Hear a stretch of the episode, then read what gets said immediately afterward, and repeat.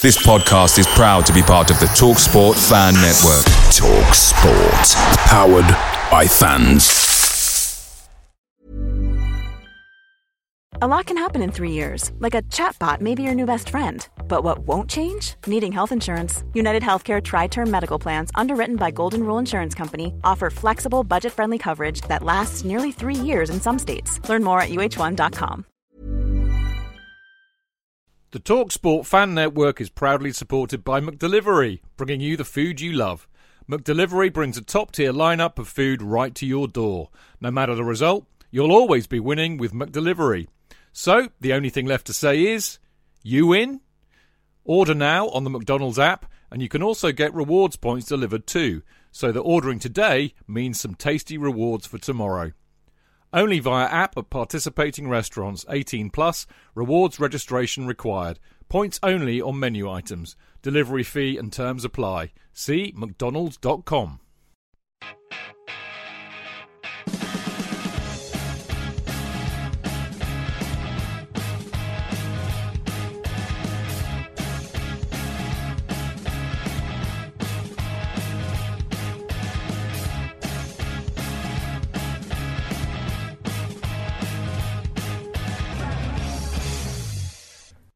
Welcome to the Chelsea Fancast, fueled by Guinness, powered by Celery, the show that is breathing a huge sigh of relief.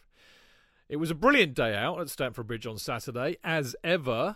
Uh, caught up with all the usual suspects at the cock, drank too much, and also had the pleasure of meeting Frankie, Sarah, Eddie, and Teresa, all over from the Emerald Isle. And then the football.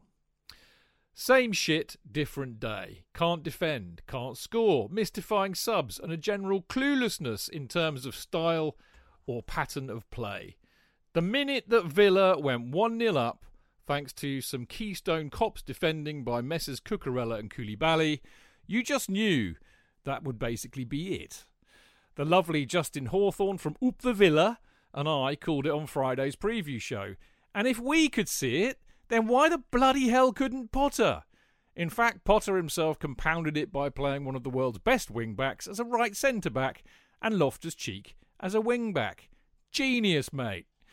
Hindsight revealed some 24 hours later that this team selection was most probably a resignation letter in itself, as finally Boehly and Co. came to their senses and realised the humongous error they had made in appointing a manager so patently out of his depth and Potter left the club. Now, on a human level, I feel for Potter. It's never nice to get the tin tack and basically fail. God knows I've been there plenty of times. He is, by all accounts, a very nice and decent man, and I genuinely wish him all the best for the future. But the fact remains, he should never have been appointed as a Chelsea manager, and this was an experiment which was doomed to failure.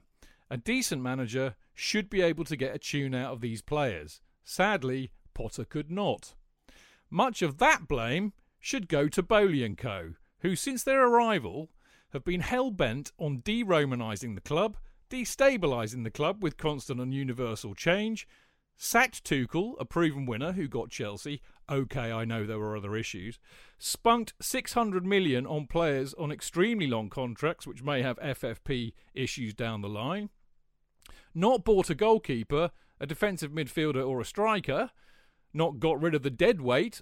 Uh, yeah, I mean, blimey, we could go on all night about that. Appointed and now sacked Potter, and have yet to resolve the Mason Mount contract issue.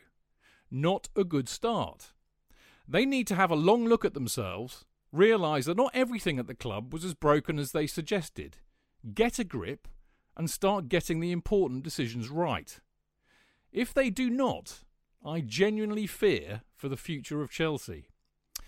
And the name of tonight's show, which I have to state was first purloined by one of our own, the wonderful Martin Wickham, and then was nicked by Henry Winter, and then nicked again by Barney Ronay of The Guardian. They have no scruples, these journalists. No Mart- shame. Martin should sue. Anyway, the, the title of this show could only be End of an Error.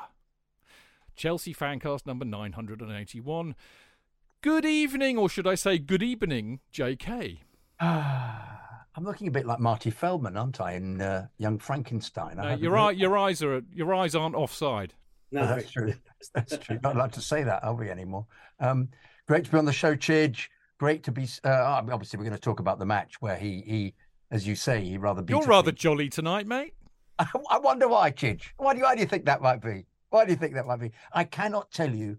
When I was informed, the joy that I, it was it was all out of proportion to anything I, thought I'd experienced. But I just went, for fuck's sake, yes, yes, wow! I was absolutely overjoyed by knowing that he'd gone, and it made me realise that I'd somehow been going along with this business of well, we've got to accept the process, and yeah, he'll be there for the whole of the season. We'll just have to put up with it. But the fact we now get, I mean, it'll be another adventure, won't it? Who, depending on who they they uh, they put in the hot seat, but um, it was it was it was a great moment. And I actually phoned a mate up to say, is, is this a, a late April Fool's or something? Have I got this completely wrong? And he said, no, no, he's gone. Then I looked at the club statement, which was decidedly sparse.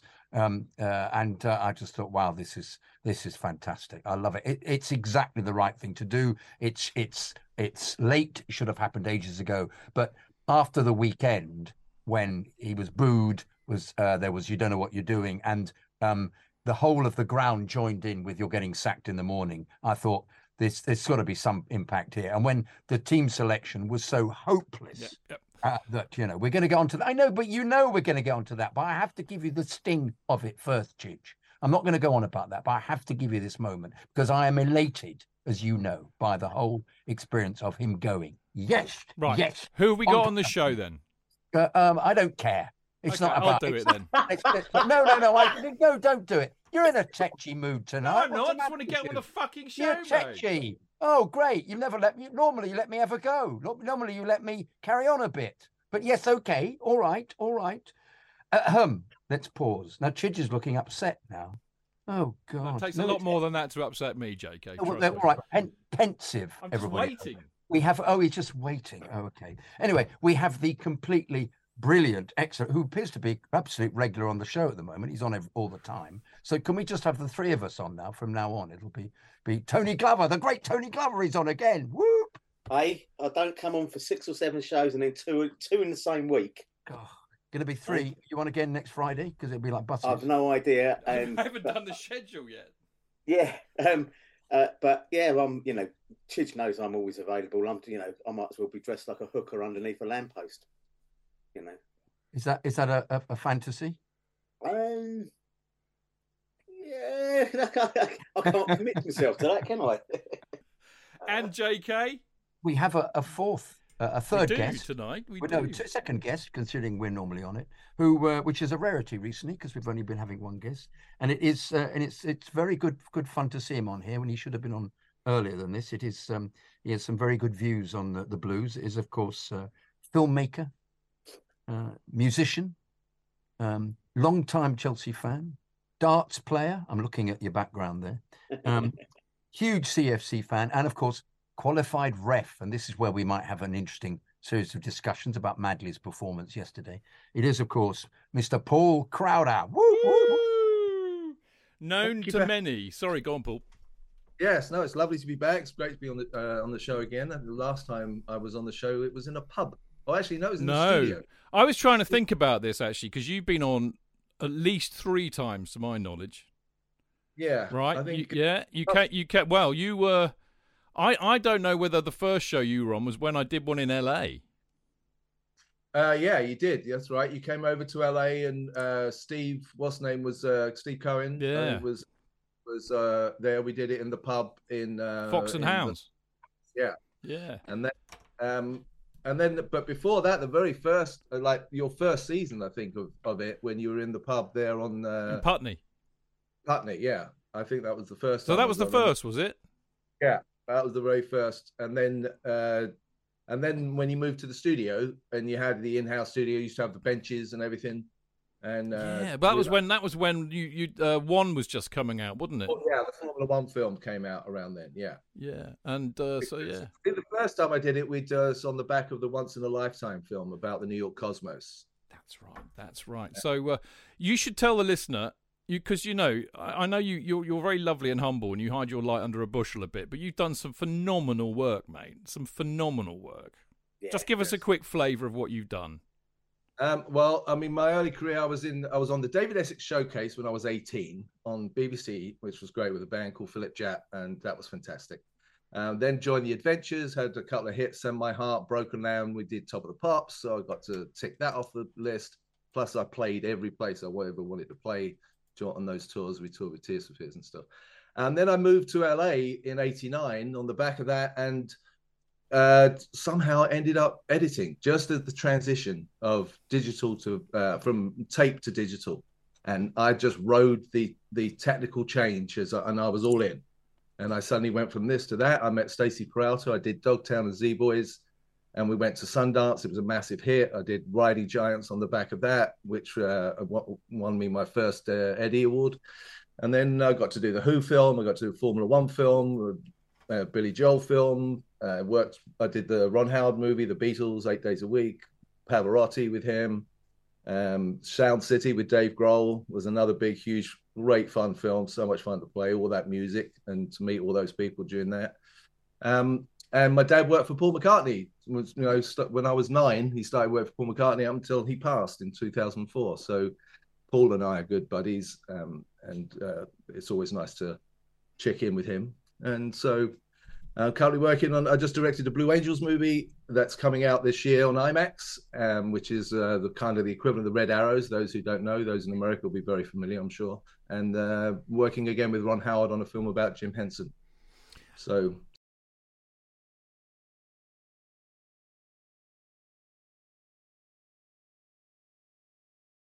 been a good. Yeah, you're run. busy. You're a busy boy, and you're in a band as well. I mean, you were in a band years ago, The Adventures, of, which was my wife's Yeah. favourite band, as I always tell you. But you're in you're in a, a, a what a pop punk band, isn't it? Yeah, the a band called the Automatics that uh, had their first hits in 1977, produced by Steve Lillywhite, and uh, Dave Philp has kept the thing going. Has got some fantastic albums. An album we brought out in 2004, I think it was, called Britannia, which is just brilliant. It's all about England. He's very patriotic, but he's a fantastic lyricist, and his lyrics are just amazing and great melodies and really pop. And we just we still play. We've got another album coming out, and uh, What do you play, uh, Paul? I'm a I'm a drummer. There's a, oh, there's, there's a drum kit back there. There's one of them.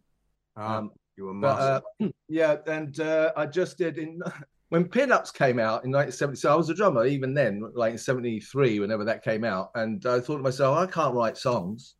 Uh, and then Pinups came out. It's like, oh my god, these are all covers. I could do that. so uh, 40 years later, when COVID hit, I started. I went to the studio, laid down a bunch of tracks, and I'm doing Pinups 2. I'm going to call it. And it's coming out this year on blue vinyl. I'm going to do what you did John. I'm going to do like 50 records and they'll probably stay in the garage. Uh, Listen, people. I mean, we- I mean, Sorry I- to go. No, no. I people needed to hear that because, of course, the other thing that Paul is famous for in our in our small community of being the the rantiest person on Discord. Um, I just wanted you to all know what a lovely chap this man is. You see, I've known Paul for a long time. In fact, pretty he was one of our first guests when we started, and we go back away. And Paul is is absolutely delightful, delightful company. But like all of us, he gets Yes. crabby when Chelsea are shit. so, you know, um, which and the worst thing for us here, like living on the West Coast, anybody in America, I mean, even if the East Coast, but you wake up Saturday morning and you watch that every Saturday this year. My wife's just beside herself. Oh, God, there goes the weekend. She just, it's done. It's like from 7 a.m., 9 o'clock in the morning, Saturday, weekend's done. There we go. Well, uh, Tony and I are clearly in the minority that tonight. We've got we've got you know musicians, uh, film people. I mean, Tony, we, we should just jack it in and go home and leave it to these two I, tonight. I think. feel like it. I Chidge. know, I, I feel know. like it. I just want to say that I, I'm in Mixler and, and there's a lot of love for Paul in there at the moment. Um, Oh, bless you, and, and I, I I am the one that's gone in there and said, "Broken Land is a fucking epic tune." Right. that I, I, I will always say that, and, and I've watched pretty much all of it. In fact, I think we had we had some dialogue a few weeks back because the BBC on BBC Four showed the Pavarotti film, which is Right. incredibly moving. At the end of it, it's just like heartbreakingly good. Um, yeah, it's because tragic. you know whether it's your music or not, it, it's just a fabulous, fabulous story. And uh, and so I'm not trying to go blowing smoke up Paul's ass, but if you get a chance to catch any of these works, the Who film, honestly, they are absolutely brilliant, and it's a I, I'm I'm a bit starstruck. So you know, and this is a bloke, and I'm, I'm talking to a bloke I generally disagree with There we go. on, on Chelsea matters.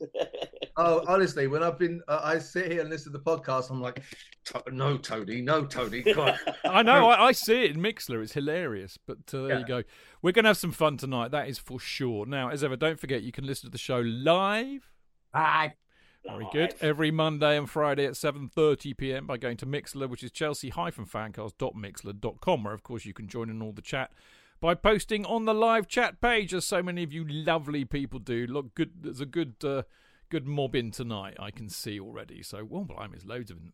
Yeah, you see, whenever there's a crisis at Chelsea, our figures go up. I have no idea why. Anyway, you can also follow us. Yeah, we get five people listening as opposed to two, basically. Yeah, you can also follow us on all the socials at Chelsea Fancast. We can, uh, you, where you can listen and subscribe on Acast, Spotify, Apple, and all good podcast platforms. And make sure you leave us a glowing five star review, or I'll send the lads round. Right, we're going to come back in a minute, and uh, we're going to be talking all things Chelsea, Villa, and Potter going bye bye. Okay, back in a minute.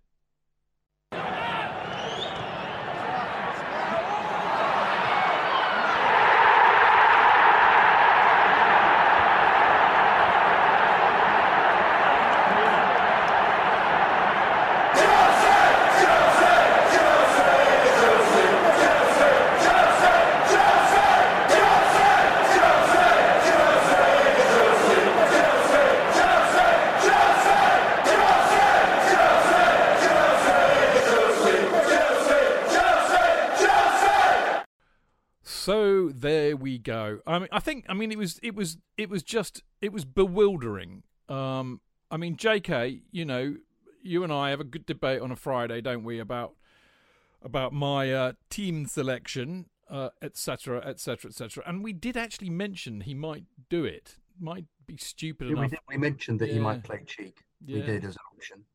Um, we got Mudryk right, but even that was a suggestion because we thought he might uh, Yeah. he might Pulisic on. But yeah, it was it was the worst possible. Uh, you know, in your nightmares when you just see them lining up like that because Cheek is not a wing back, and he's only been playing wing back because um, Reece James has been injured. So please, when Reece James is fit, I mean, people were actually were saying, "Oh, he's he's a he's not quite fit, so he's resting him." Was a Don't play him then. Exactly. But also, how can you rest somebody when you play them centre half? All he's doing is heading the ball, and he was involved in an unbelievably crunching tackle right in front of me early on in the first half. So I thought, well, you know, there's there's nothing wrong with him. It was completely tactical. And on the, the his last press conference, he said it was he said it was to do with the passing channels, and it immediately lost me. I thought we're on a different planet with this manager. The fact that he somehow can think that it's worth worth um, sacrificing one of the best wing backs for passing channels when, of course, so many chances went down the right hand side and Cheek was found wanting. And he has failed in seven months to make Cheek into a better player. I'm sorry. I don't think, with the aspirations the club should have, the elite aspirations, we're an elite top club in the world, we should keep playing Cheek. And the trouble is, that's part of his philosophy, Potter, of trying to make players better. And I don't think we've succeeded with anybody. They've just been absolutely static. And he's had a huge amount of time because we've been out of all the cup competitions and and not involved in things. So we've had weeks and weeks, and there hasn't been any improvement. In fact, they've gone backwards. And as you said, Chidge, there's a great possibility of that perhaps he was going. I think I want to be out of this. And we don't know Well, what went. yeah. Do you know what? I mean, chat, you know. it, it reminds me, you know, J.K. and Tony and Paul, all of you really. I mean, I think it was proof he'd lost the plot, but it reminded me of the madness of Ranieri against Monaco in the semi in Yes, 2003. yes, yes. It had that kind of, and he, and we we said about Ranieri in those days, Tony, didn't we? He was a dead man walking. Everybody knew was. it. Uh, Abramovich was interviewing Mourinho on his yacht in Monaco Harbour. He heard, though, Chidge, in his book, Ranieri says he heard all about that Yeah. in his book. And he deliberately went out to prove everybody wrong by putting the first semi final tie out of the way by winning it easily. Yeah. And that's when he put, put um, what's his face? The- Veron, the- Veron played and Hasselbaink and- came on as right back. Yeah. yeah. Fucking mad. So Tony, there was a bit of that. It, it, it- for me, it was proof he'd lost the plot, basically. A man. I mean, and, and as I said, I'm I'm going to stand with this. You know, I do I do have a heart. I do feel for Potter. I think. I, you know, we we've been saying he's been ill-equipped to do the job. He's out of his depth, and I think the pressure must have got to him because that was just nuts, wasn't it? I think so. I think when you look at it, and uh, you know, I mean, I think I said in in our Fancast in the WhatsApp group um, that he's pretty much pissed on my fireworks because I've I've swung from being pro Potter in the last few months. I think at the Fulham nil nil, the most dismal, dismal fucking game I've been to in God knows how long. It was, it was pathetically bad. Huh? Since Sarri. Yeah, since Sarri, yeah. Um, but Potterball was Potter ball was Sarri ball without any kind of end result or any progress on any players. Well, without Eden Hazard too. Yeah, and I think the way the, I, I, sort of then I moved into the to the magic ratio of fifty two to forty eight. Um, you know, of Potter out, um, and we all know that 52-48 is what the British decide anything on. And um, uh, and then I think the Southampton game was just like you know bloody hell. But that on Saturday was dreadful. Uh, there wasn't a single player on our team that I felt would have got any plaudits from me at all. But all all of Potter's body language, even before the game, and then especially after, I was in the back of the car on the way home. Uh, and I, I, don't normally swear in front of my friend's wife because she's quite posh, you know. Um, but I was effing and blinding because I, I, was listening to it thinking, mate, no one gives a shit about the stats. The only stat that's, that counts, you know, if we cared about stats, we would never have enjoyed the Mourinho, you know, us scoring a goal after two minutes and then shutting up shop for the, the AEA after because we knew we'd win. We knew that no one would ever come back at us. And on Saturday, I mean, I'll, I'll admit this now, I left on 84 minutes. I never leave early. I thought about it at half time. Yeah. Uh, but I didn't but go. I, I stayed. So, I stayed to the bitter end, mate. Yeah, but I was so hacked off with what I was seeing. Absolute uh, uh, eleven headless chickens out on the pitch. Uh, a, a, group of headless chickens on the on the side in in the, in the dugout. Uh, I couldn't in that last five minutes see us even getting a shot on goal, let alone getting a goal, let alone two goals to even get a, a, a shabby draw out of a game that, let's be fair, we did dominate. I, I get Potter's point about the fact that we had the stats on our side and all this, but it was it was tippy tappy, arse gravy football. Um, and when I tweeted that, I got a 24 hour ban from Twitter for for, for what? But uh, well, they said I was using threatening behaviour. All I said was Potter's got to go because his football was arse gravy. The team played arse gravy. It was utter wank, and, and, and honestly, I'd have been better off staying in the pub. And was I got that, the usual that, warning and all that shit. That but anyway, wank, the point I'm wank, trying to make was that is, one wank too far, Tony. Yes, I think actually Potter's body language. I think he knew. Do you remember the day before Frank got the sack? Yeah. I think he played a couple of. They, they it's like I think they know, um, and that's their. It's almost a managerial thing where they do something mad, like Ruben's yeah. off to speak. Who I don't think is good enough for us anyway. He'd be one of the first ones I'm booting out the door in the summer. Um, playing uh, uh, on the right wing. Uh, you know, uh, uh Reece James looked bereft in the position he was in completely uninfluential in any way. Cucurella, fuck off. Right? That's all I can say about him. Right? Go and get your hair cut, son, and get a proper job in an office or something, right? Because you, you ain't a footballer.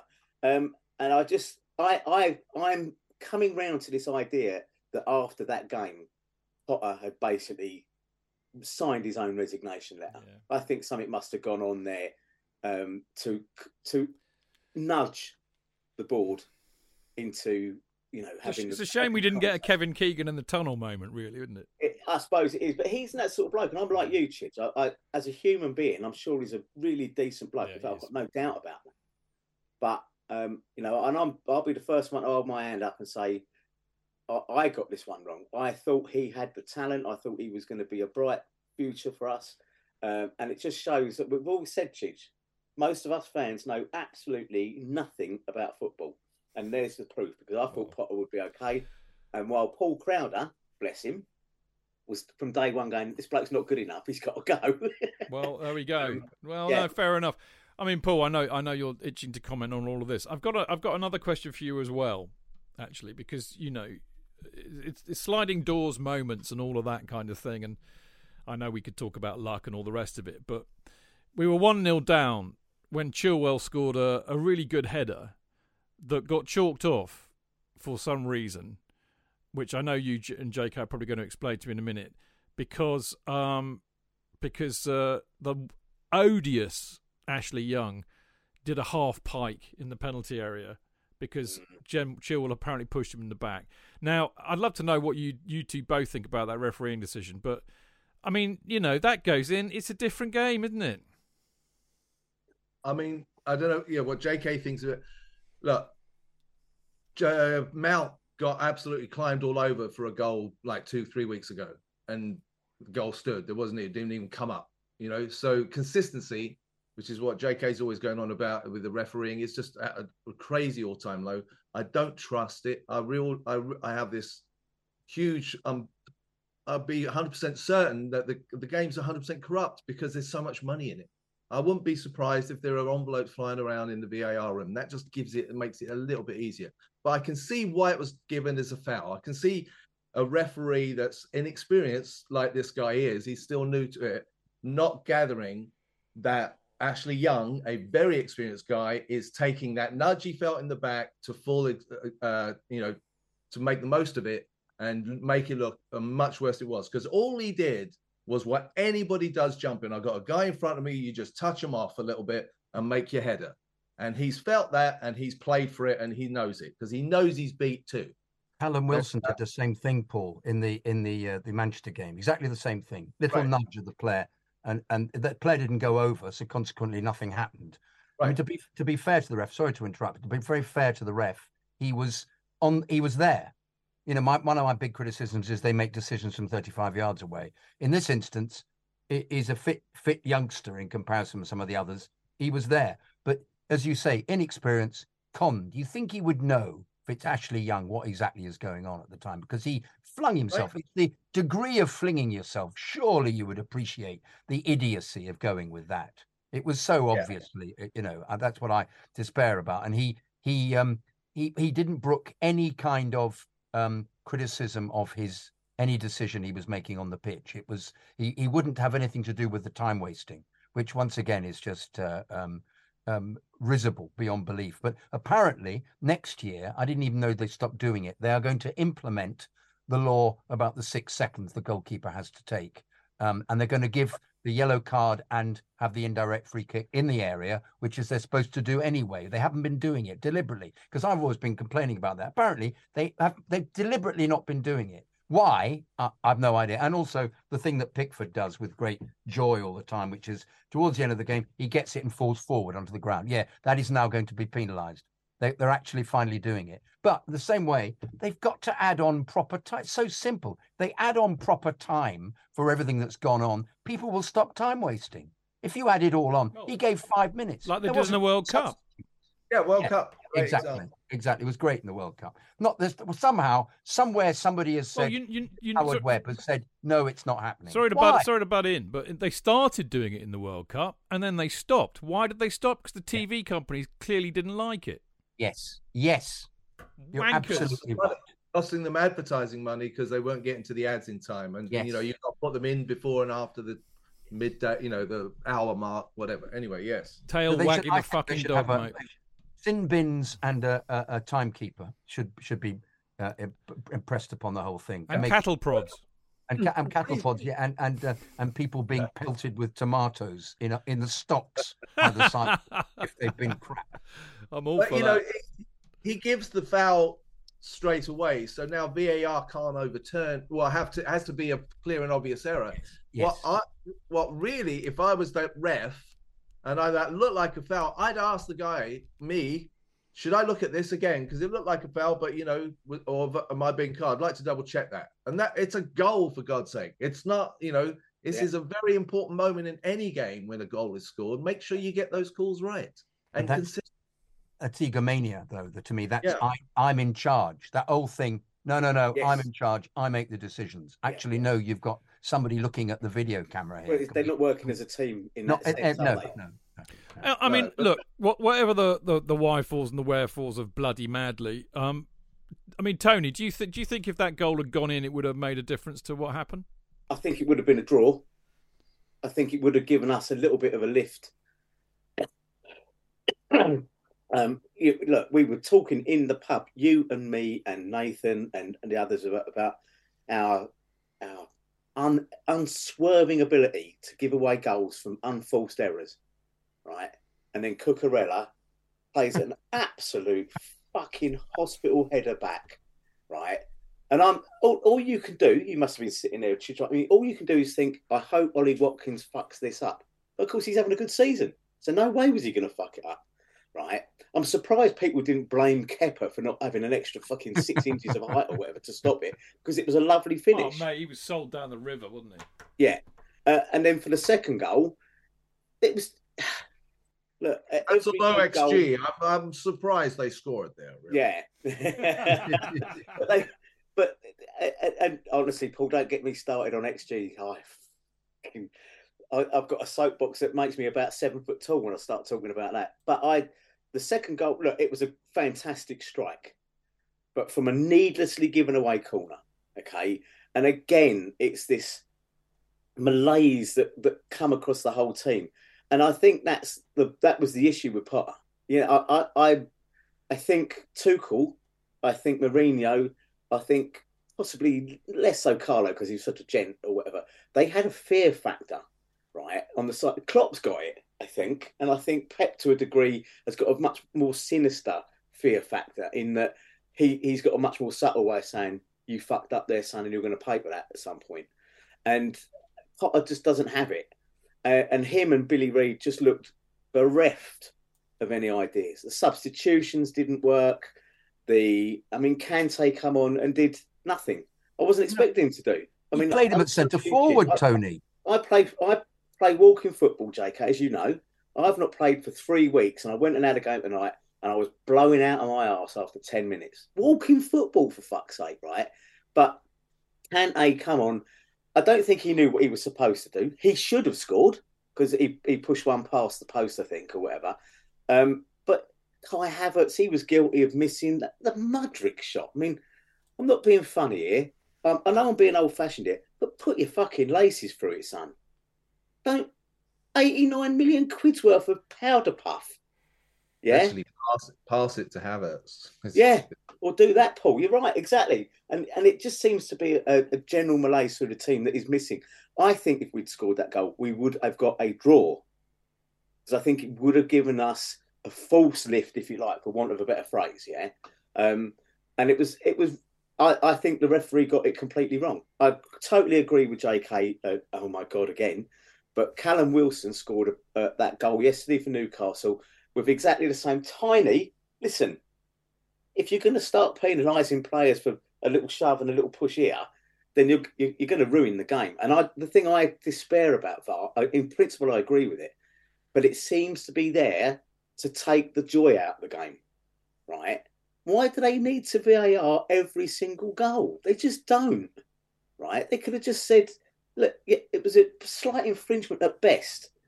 And actually, I think the referee would have done better walking over Ashley Young and saying, "Get up, you tart." Yeah, well, not for the, not for the first time. Not for the first time. Well, he's he's got he's got some form on that anyway. Yeah. Can I just, Chidge, can I just briefly talk about the corner?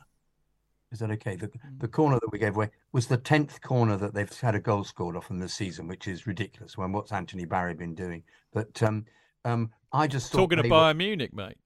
Yeah, yeah, yeah. Probably he's, he's been turned since Tuchel, you know, probably had wind of what was happening.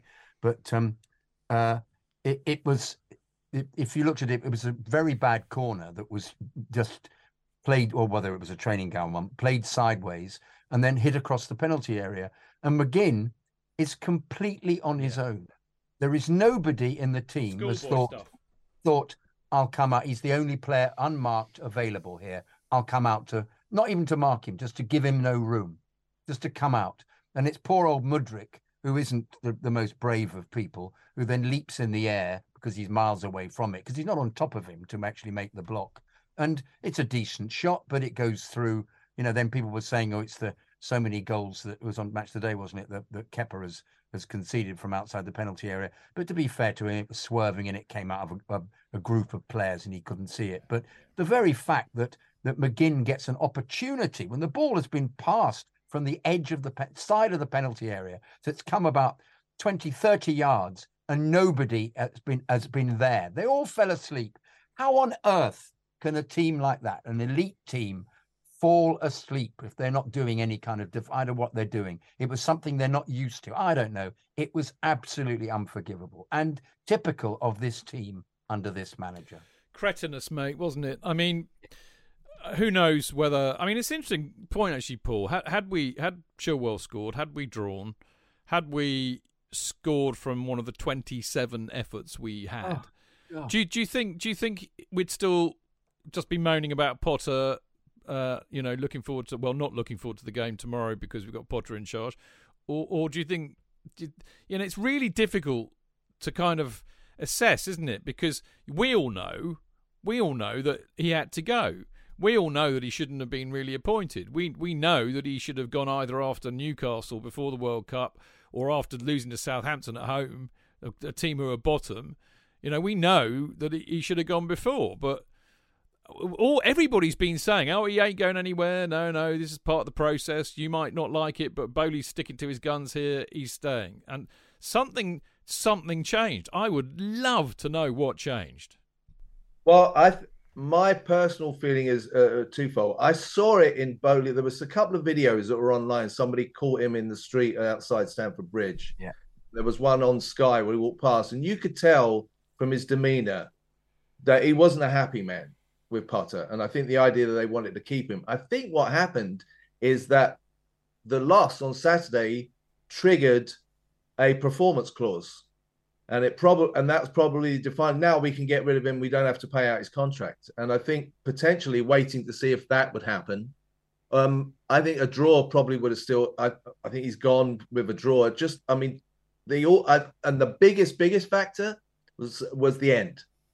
You're getting sacked in the morning I don't think they quite understood. I think they reacted immensely to the fact that the whole stadium were done, and I and, uh, I don't think that's um, maybe something they probably considered when they made the decision to bring Potter in yeah. and get rid of Tuchel. I think with, with Shearer and Murphy on Match of the Day last night or, or that night actually called that, and I think Murphy said that once you've lost that crowd, right, you could go on a, a, winning streak of three or four games and get them back, but the next time you lose, it's back again. It's almost it's an impossible job to recover that loss of goodwill, if you like, and that uh, faith that you know the the crowd. It, it, the manager is the link between the crowd, the fans, and and the team and the board, obviously, you know. But um, you know when I honestly staggeringly could not believe that he said the boys gave everything. I was like, oh, you know, oh. for God's sake. But oh. it was that bit when he said, when you look at the stats, apart from the important one.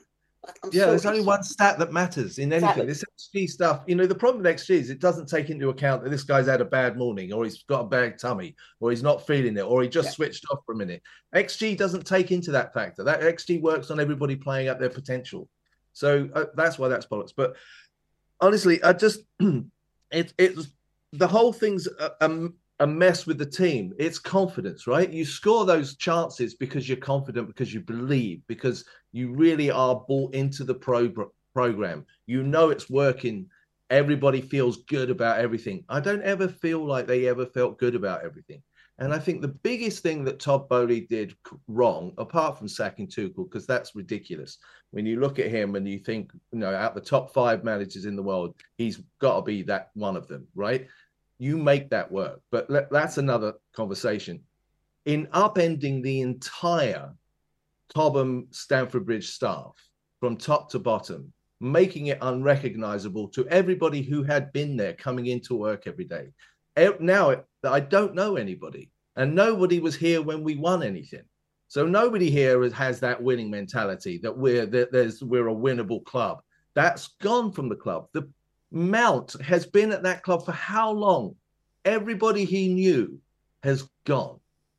No wonder he's a mess. And he loved working with Tuchel. And now I've got this guy. And if, if certain rumors are to be heard, it was chalk and cheese as far as tactical preparation and everything how on earth uh, I, I really fear, like you Chidge for our future because I really don't think these guys have a clue. No. I don't think they've come in with a really sensible move. You don't change everything.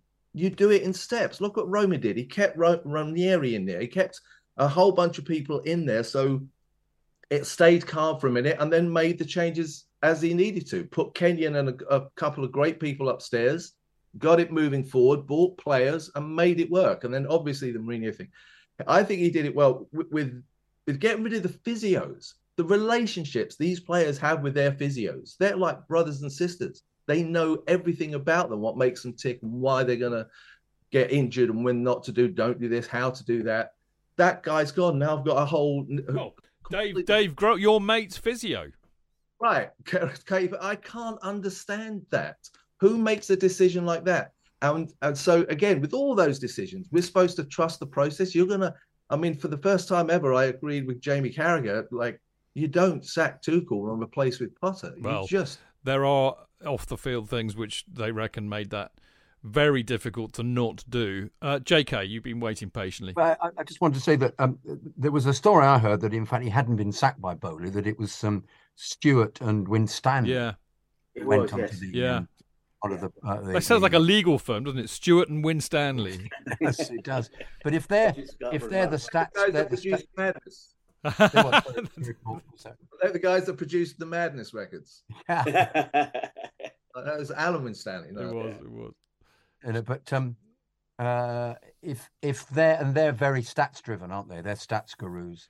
Perhaps Did there they was look at the stats? Could- Did they? I wonder if they look. Can I just put in very quickly? I wonder if they looked at these stats, JK. One win versus current top ten, which was Aston Villa managed by Gerrard. Zero wins against the top eight. Two wins in eight games against teams from London, both Crystal Palace.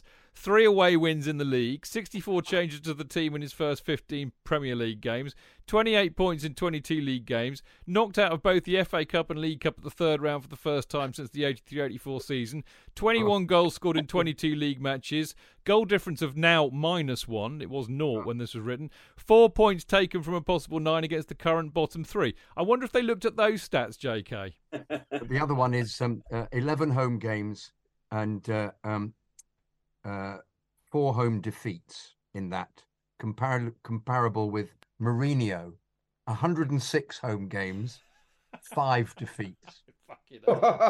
Oh man, alive! It's crazy, isn't it?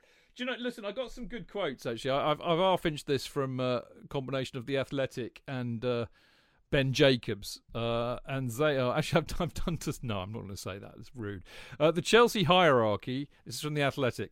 The Chelsea bears out Tony's point and Paul's point actually, really. And, and and to be honest, Paul, just to go back to where we were when you were talking about it, there was an absolute feeling around the entire stadium. Everybody in there, we're done. You know, it was a collective. You know what they did in the in the gladiatorial uh, thumbs down, mate. It really it was that kind of a moment. Anyway, the Chelsea hierarchy were taken aback by the level of anger football fans express when things go awry. At best, they had not planned for that, and at worst, they underestimated the strength of feeling. Now, I I seem to recall, J.K.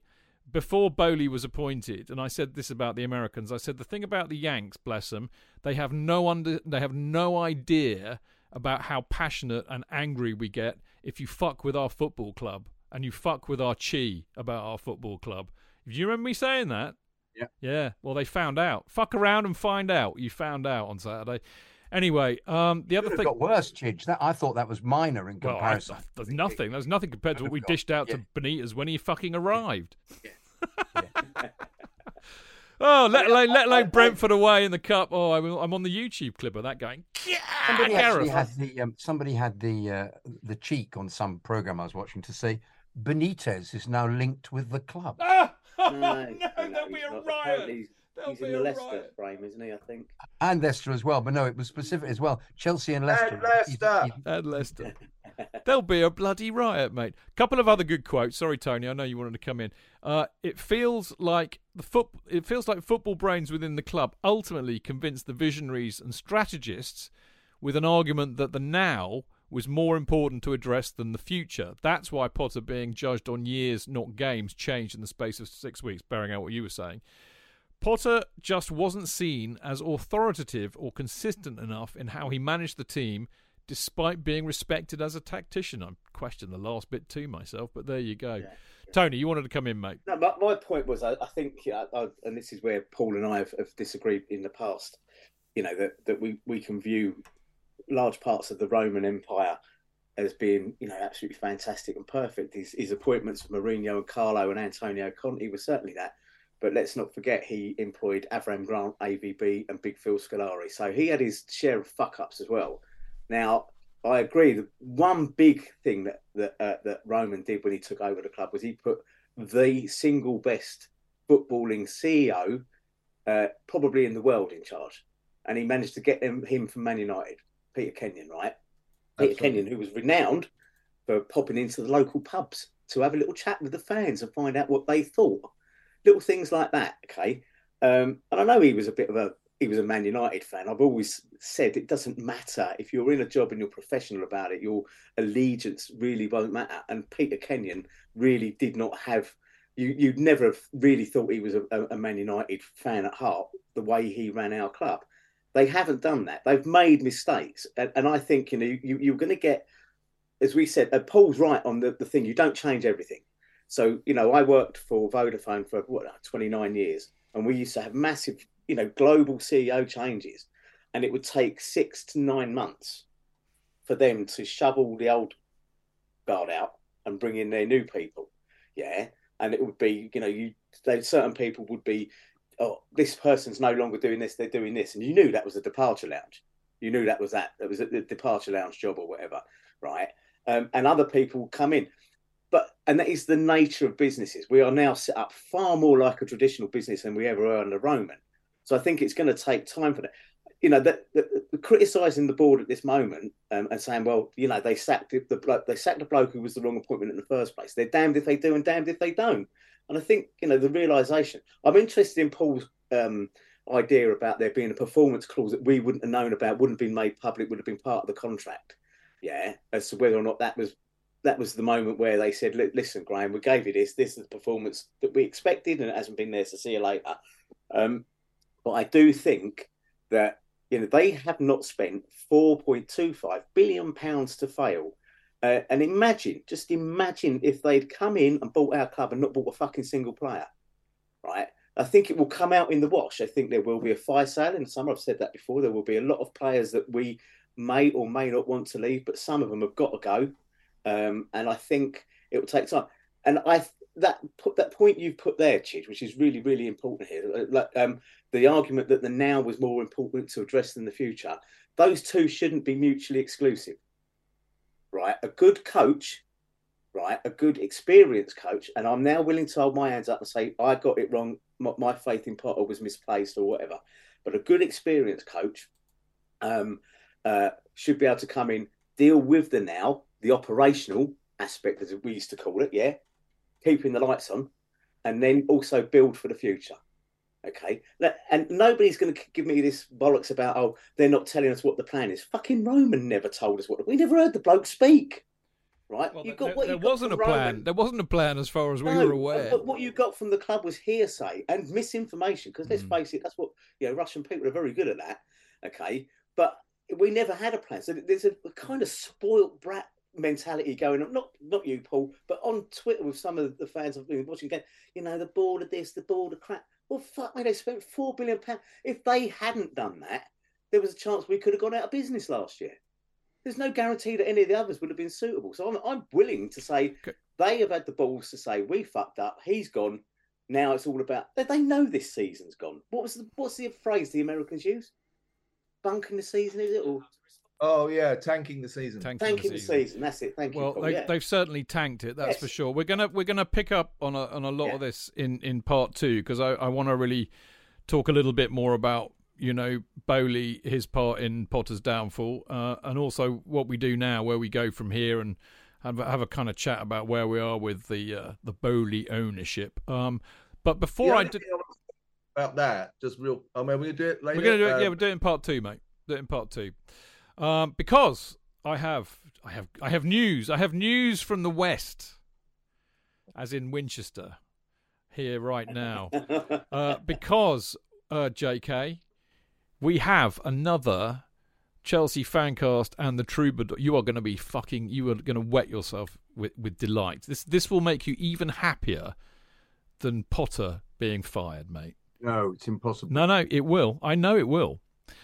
Uh, the Chelsea Fancast and the Troubadour present an afternoon with Jonathan Kydd. Boyle. Johnny Boyle, yeah, you know. How did you? Oh, of course, because you're on the WhatsApp group. What a twat! There's me thinking he'd gone all mystical. I know. I thought it was going to be a lovely surprise for him. Yeah, we've got we've got Johnny Boyle as our guest on our next live gig uh, at the. Troubadour. Loved him. I know, Loved him mate. as a player. I know, mate. You, I, t- I, said- I had a chat with him on the way up to the game on Saturday, and and uh, I said, mate, I said, you know, Jonathan's going to be so excited. I said, unlike me, I was too young to see you play, mate, but. I said, Jonathan saw your entire career throughout the '60s and the early '70s. He's he's going to love love meeting you and speaking to you. And do you know what he said to me? He said, "Oh, oh, that's." He said, "Yes, I, I know, I know Jonathan. I know, I know Jonathan, and, and his father was Sam Kydd, wasn't it?" He said, "I'll bring, I'll bring my scrapbook for him to have a look at." Love it. He's going to bring you his scrapbook to look at, mate. I'm going to bring my scrap scrapbook and get him to sign the pictures I've Bloody good idea. he never signed. Bloody Yeah. good idea. So it's going to be a Johnny, a two Johnnies loving. We should have called it that, really, shouldn't we? But yeah, Johnny Boyle uh, and uh, Jonathan Kydd and me playing Gooseberry. Uh, and it all happens on the 23rd of April, uh, Sunday, the 23rd of April. Uh, we the doors will open at half past two. We will kick off about three. Uh, and I didn't realise this. Bless Alex's heart. She put this on the flyer because I completely missed this point. You know, John Boyle. I mean, he wasn't one of the the the. But the thing about John Boyle is he he played anywhere in the team. He he, he was a proper proper trier. You know, he he would play anywhere, do anything for the team. Loves the club, still does. He's good mates with so many supporters now. He's probably one of the most open and uh, reachable of all the ex players that I know. He's On active. Facebook. Facebook. Jake. Absolutely that, yeah. He's- to anybody on yeah, Facebook. he's very active on Facebook. But um, you know, he would play anywhere for the club. He gave his heart for the club. He missed out on getting a, a cup, uh, an FA Cup final medal, although he was in the, you know, he was obviously played at the club at the time, but he didn't have lots of subs then. But he did play uh, a very important role in the in the uh, European Cup Winners' Cup final the next year in 1971 against guest who, Real Madrid. And of course, the week before, there is no game on the Saturday because I think it must be FA Cup semi finals or something. So clearly, we have the weekend off. So our previous game will have been against Real Madrid.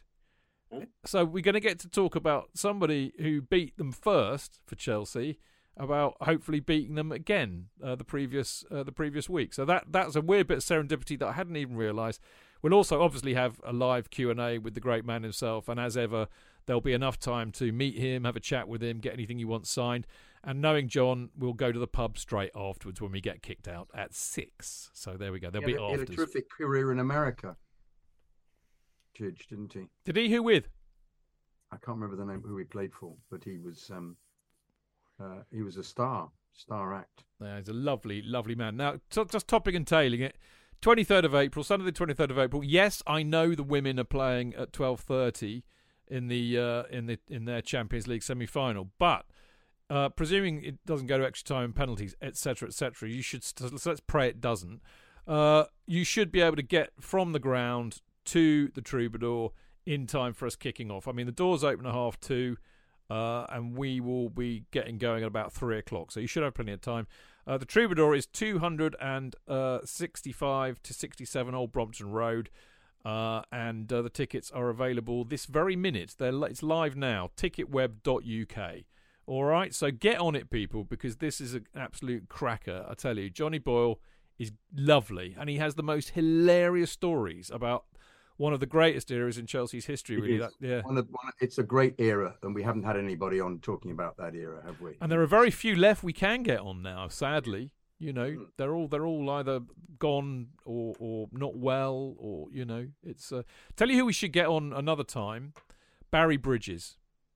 I'd love it. Yeah, I would love that. My, my favourite player when I was nine. well, we'll get Barry Bridges on just for you. I think he's he's all compos mentis and well, so we'll do that for just for you. When's your I would- birthday? I would love it. When's your Uh, birthday? 27th of April. Oh no. So, Well, this is this is a happy birthday to you. We'll Yeah, have to wait till next year then. yeah, well, no, we'll try and get him on in November or something. Probably have probably a good idea, frankly. half a year. Yeah. I think the later we leave it, the more chance there is of, of them not being around. I know. Well, maybe we need to focus a bit more on the '60s boys, okay? But uh, there you go. All right. So as I said, get on it, people. You will not regret it. Now we're going to go for a quick lemon break, and then we're going to come back and we'll talk about where we're going next as a club, Boehly, manager, you name it. When you follow a big team like Chelsea, one of the most frustrating things is not being able to get a ticket for the match, especially when it's away and not live on TV in the UK. What can you do? Get updates from your mates? Follow online commentary? Listen to the radio? Let's face it, it's not the same as actually watching the match live, is it? NordVPN have the solution to every football supporter's matchday problems when they can't watch the match live. NordVPN allows us to watch any match, even if it's not on live TV here.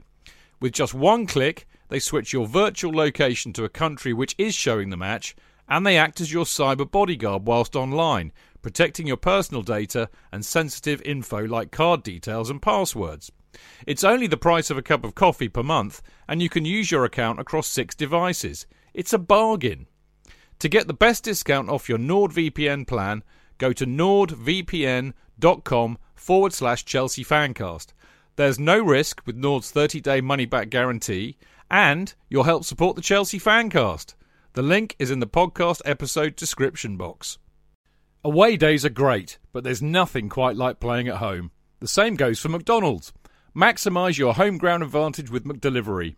You in? Order now on the McDonald's app. At participating restaurants, 18 plus, serving times, delivery fee and terms apply. See mcdonalds.com.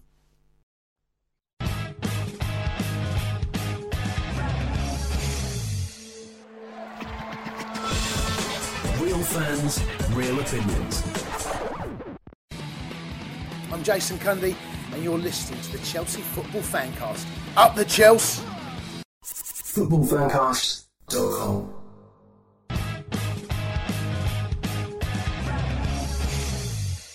Uh, welcome back to the Chelsea Fancast. I am, of course, Stamford Chidge, and I'm joined by the delicious Jonathan Kydd. Oh, darling. And the uh, the uh, looking slightly wise tonight, Tony Glover. Tony's in a quite a pensive, reflective mood tonight. It's great to have you on board, Tony. It's lovely to be here, but they pissed all over my sack pot of fireworks by sacking him. Yeah, they knew, mate. They knew. And last but by no means least, the absolutely delightful uh, Paul, Paul Crowder, who's come. Well, he's he's not come all the way from LA. He's sitting in his living room on, on Zoom like we all are, but uh, he's in LA as we as we speak. Paul, great to have you on the show again. Thank you. It's great to be here. It's fantastic. I can't in, in such fabulous company. Yeah. So uh, how, has it has it changed much since you were last on? The show Yeah. or LA? Yeah. No, the show.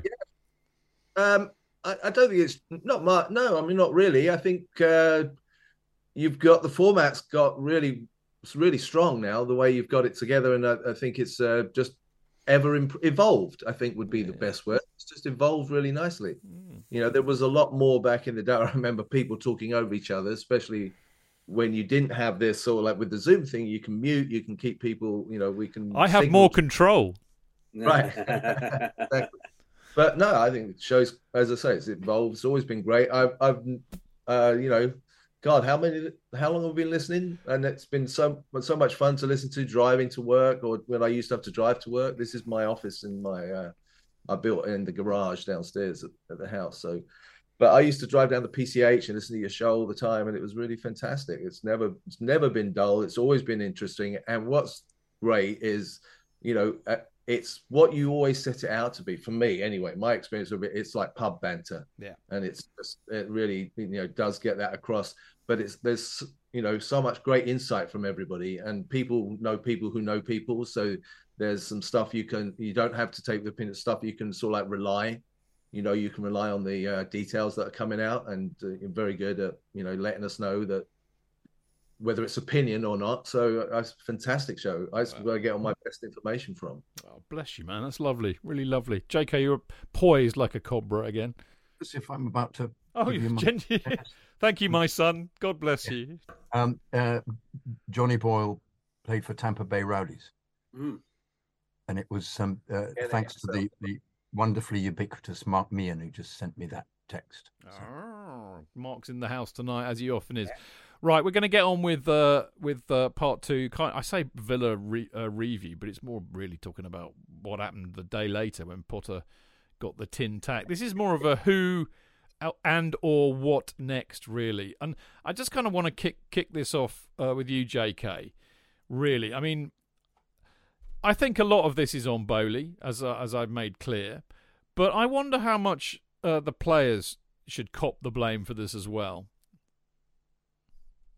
Yeah. Well, it smacked horribly to me that they weren't playing for him, um, uh, despite the the tweets from people saying, you know, we try harder, we must practice, we must. I I just didn't get the feeling we were watching uh, a competitive side. Um, you know when the team is playing for the manager because they play out of their skins, and I haven't been seeing any intensity. I haven't been feeling that they've been up a gear when the opposition go one up. The second the opposition go one up, you just think we're not getting that back. Chelsea of the of before would have that one up would have been nothing. They'd have got that one back against Villa with ease, a proper Chelsea side. Um, I think Mount, um, when Mount was chosen, he was frequently out of position, and I felt his body language wasn't involved. And I think he's, uh, um, I don't think he's been playing for Potter. I think it's very easy for them to say, yes, we like him very much, but I really do feel it needs somebody with a, a, a nasty streak just to um, to to g them up to say. And I agree completely. Klopp has got that, and so has Guardiola. You know, you you're not going to play if you don't if you don't step up to the uh, to the mark. You know, and um, and some of them just have been. I mean, I'm I'm very disappointed that Fernandez. You paid 109 million, whatever you pay for him. He has to boss the game completely. He has to be one of the best players in the world for that kind of fee, not somebody that is work in progress. I'm sorry. And I think that um, since we've had him since uh, pretty soon after the World Cup, he's he's not set the, the place alight. And he has to because he has that potential for me because he was brilliant in the World Cup, and we want to see that. And that's down to the manager for me. That's down to how he's he's creating the um, the the tactics don't seem to work. Either he's not in the right areas, whether they're overburdened with too much information, um, uh, or whether he was just lacking in inspiration for them. You know, I I would love to see the difference between a training session with Carlo, for example, who is clearly a you know won everything when he played. Well, he's a player's manager, isn't he? Indeed, indeed. Yeah. But everybody just said when he when he managed Chelsea, what a lovely guy he was but also what, what, you know how he got them to do what he wanted you know but with not a great deal i don't know whether this is true or not but you know he he would explain what he was after and then you know let them play. I mean supposedly we've got much much better players than other teams and i'm not seeing that in any game that we're we're watching at the moment. We're just watching mediocrity. But do you, do you, do you think do you think tony that they, they i mean i think jonathan as ever makes good insightful points there. Yeah. and we we heard um, remind me if I'm wrong on this, but I, uh, we heard a while ago, didn't we, that they uh, they that I think it was the Southampton game. They walked in at half time expecting a rollicking, and they got a all they got were the positives, and yes, you know, yes, I know you're yes. giving everything, lads, you know, yeah. and they were like really surprised that they hadn't got their asses kicked because actually, frankly, they knew that they deserved it. So I, I mean, it, it, I wonder if in that inst, I mean, you know, they like bloody thoroughbred racehorses, aren't they? That you know, it doesn't take much to get them to veer off course. No. So I wonder if, in a sense, they might he might have kind of in a in a well, in, a, in, a, in a different way lost the dressing room. Yeah, I, I alluded to it earlier with the. I th- I think when you're managing at the level that we've been used to, um, you have to be a bit of a bastard. You can't be the players' mates. You, you, you can't be. I think that's that's where I think Potter is probably that's the one or a major thing that's missing from his you know his experience is is that you know when you're a mid-level team like Brighton and you've got mid-level players call them what you like or whatever it's a lot easier to be matey with them because you need them on your side etc you've built that that thing. When you've got as you described them thoroughbreds I think they need they need to have a bit of fear which is the when you remember when we got Jose uh, Jose version 1 lesser Jose version two, but he was the enfant terrible of football, wasn't he? He, he, he didn't fuck about. He'd, he'd substitute a player up 20 minutes if he didn't think he was getting what he Joe wanted. Cole, Joe Cole, would yeah, you, mm. do that with, yeah, precisely. And I think made um, him a um, better I player. Think, yeah, I think that's I think that's what's missing now. I, because I, I was playing football tonight, and obviously I'm playing with mostly Come on, no, Tony, you're you're an elite you're an elite level top Yes, five walking uh, walking club in the in the world, mate. Don't don't Yes. do yourself down. Right, I mean, I'm- I'm playing with mostly Portsmouth fans and a QPR fan, my mate Liam. I hope you kick Um, him though. who, who, who, he said we should have a local derby. He said because it'd be a mid-table clash. I said, but we're two tables apart. but um, uh, they, they made a very good point. And we talk, obviously they were talking about Chelsea and all this sort of stuff. Um, and when we were coming off, Mark, one of the guys, Mark, said to me, he said the difference between this Chelsea and your previous Chelseas is you had players like Lampard, Drogba, Essien, uh, you know, JT, and all that. He said, and they would hold each other to account for poor performances, right? And we'll all remember the day Drogba went down. I think it was versus Manchester City when he got a flick in the eye and he went down like he'd been assassinated or whatever. And I think JT and Frank Lampard were straight over to him, basically, get up, you tart. We don't do that here. um, and I think he learned very quickly that there was an interdependency between the players. You- You're always going to get clicks in the dressing room anyway. An interdependency between the players, which meant they would support. You know, we used to surround the referee. Referees must have used to shit themselves when they see the first person in their face was Ballack or whatever, because or the opposition player has taken one of our players out and Ballack's basically given them the I've got you. You do that one more time, sort of thing. And I don't see that with this top. Hmm. That, the game may have moved on, and it may be all a bit more about tippy tappy, nicey, fair play shit, and all this sort of stuff. But I think that's what's missing. And I think a good coach, as Mourinho was, as Carlo was, as Antonio Conte was, would be able to put that kind of fear into the team and bond that team into something more than we're seeing now. So I do think the players have some responsibility. I think an awful lot of them are very young. I think they they haven't matured into that that kind of team of, of players supporting watching each other's backs and all this sort of stuff. Thiago Silva can't do it all on his own, and he knows his career playing days are probably numbered for at least maybe one more season at best. And so I think you know that's what that's what we need, and that's why I've done a complete about turn um, on on one of the. With no doubt, we're going to talk about uh, managers we fancy, but yeah, you know, I've done an about turn on one of them because I gave me head a wobble and thought, oh, grow the fuck up. Doesn't matter where he used to manage. What can he do for us? JK. Ran over. Isn't it, isn't it about um, uh, about the bonding you were saying with Lampard and, and Drogba and the others? But wasn't that slightly to do with continuity because they were all picked nearly all the time? Yes. So they all knew each other's strengths and they were heavily bonded because they'd played so well together. You know, my rather think- pathetic attempts at playing Sunday football. Um, Yeah. If we were in a, a side that we got about six wins in a row, we we would we, we loved it, and there was Mm. a there was a um Yeah. uh, a passion about the winning, and we wanted to keep on winning. That's and I, I haven't seen this anywhere, and it's not going to No. happen in this Like- wouldn't happen in this setup No. because he's selected how many players? Sixty eight different players. Yeah. So he That's doesn't know what the team is. So That's my point. so it, there is, to me, that bond hasn't been created, No. and that almost can also contribute to to them not winning uh, No. because there's no bond there anyway. So they're not used to playing with each other. But particularly if he does Yeah. something as stupid as he did at the weekend, Yeah. which is to play everybody out of position. Yeah. Can I just say the? But, but I didn't mention it earlier. The the bizarre aspect of the game on Saturday, where Chilwell was always the most advanced player. The fact that he was the one on the end of so many things.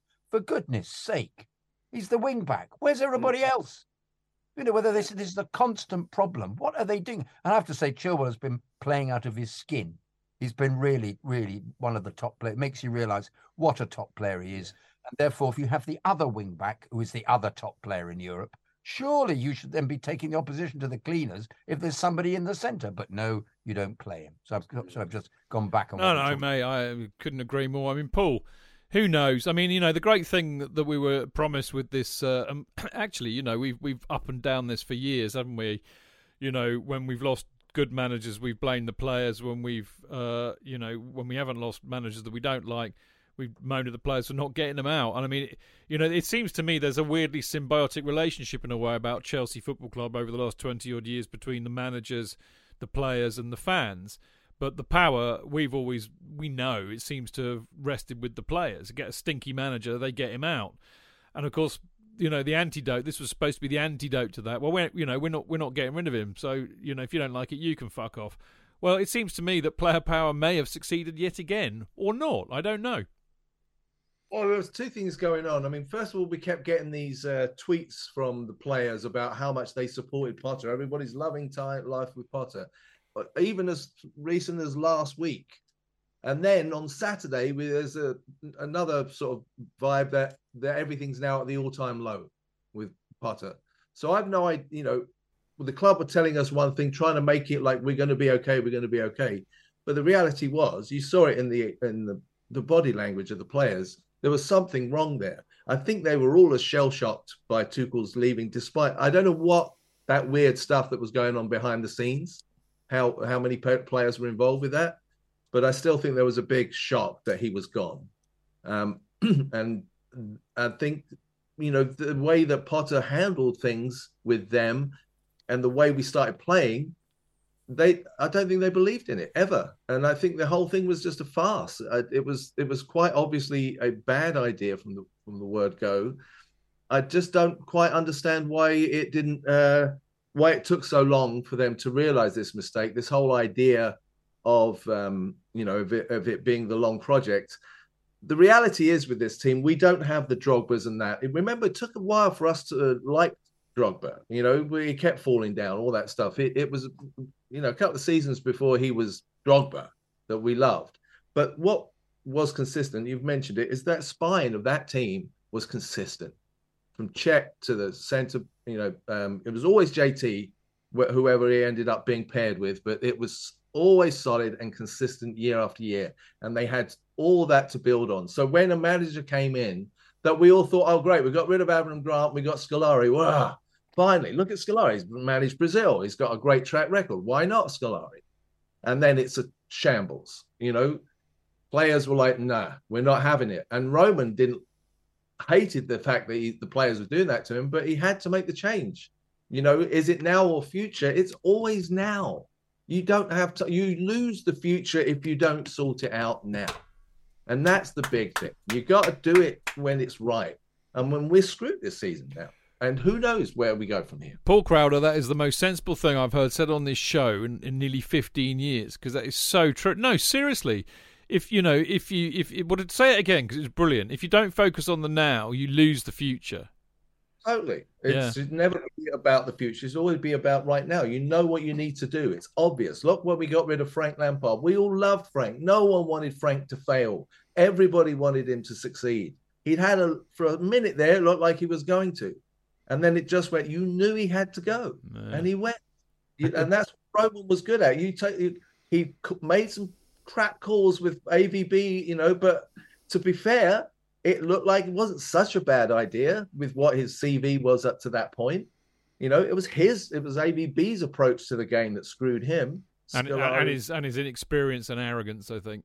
I, I think Avram Grant was the only one where it was like, Jesus, all bets are off here with this guy. You know? Yeah, but Avram, in, in, in, in, hindsight, was a bit of a genius too because he just thought, I might as well just leave this all to the players. well, yeah. Right, did a bit well, yeah, but that's the continuity thing again. The same because he he knew that. I mean, look at that team; they knew what to do. That was a, a core, you know, team. That's what it took. So, mm. it's it's an interesting point, isn't it? That that we can work out that the managers were inept, can't we? By the fact that the teams, the spine of the team, the team was very similar to to the teams that had won. So when the manager comes in and we don't play well, we're going. There must be something wrong with the manager because this team has won, and somehow he's not getting them to play. Whereas in this instance, we've given Potter time because it's all a new lot. So it's almost as if that's been in his favour.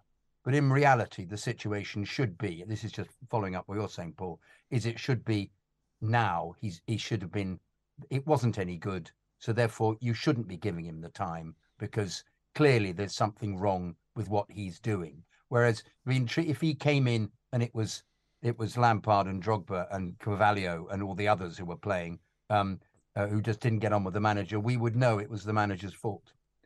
Uh, whereas because the because it already had been a success, mm. but he had on his side the fact that this team had not well, it had been a success in that they both got to uh, that they got to um, two cup finals and won the won the Champions League for goodness sake. But somehow this was a new team So therefore, he was given leeway that, on reflection, he shouldn't have been given at all. No, exactly, which is what we've said consistently. Now, let's move on from Potter.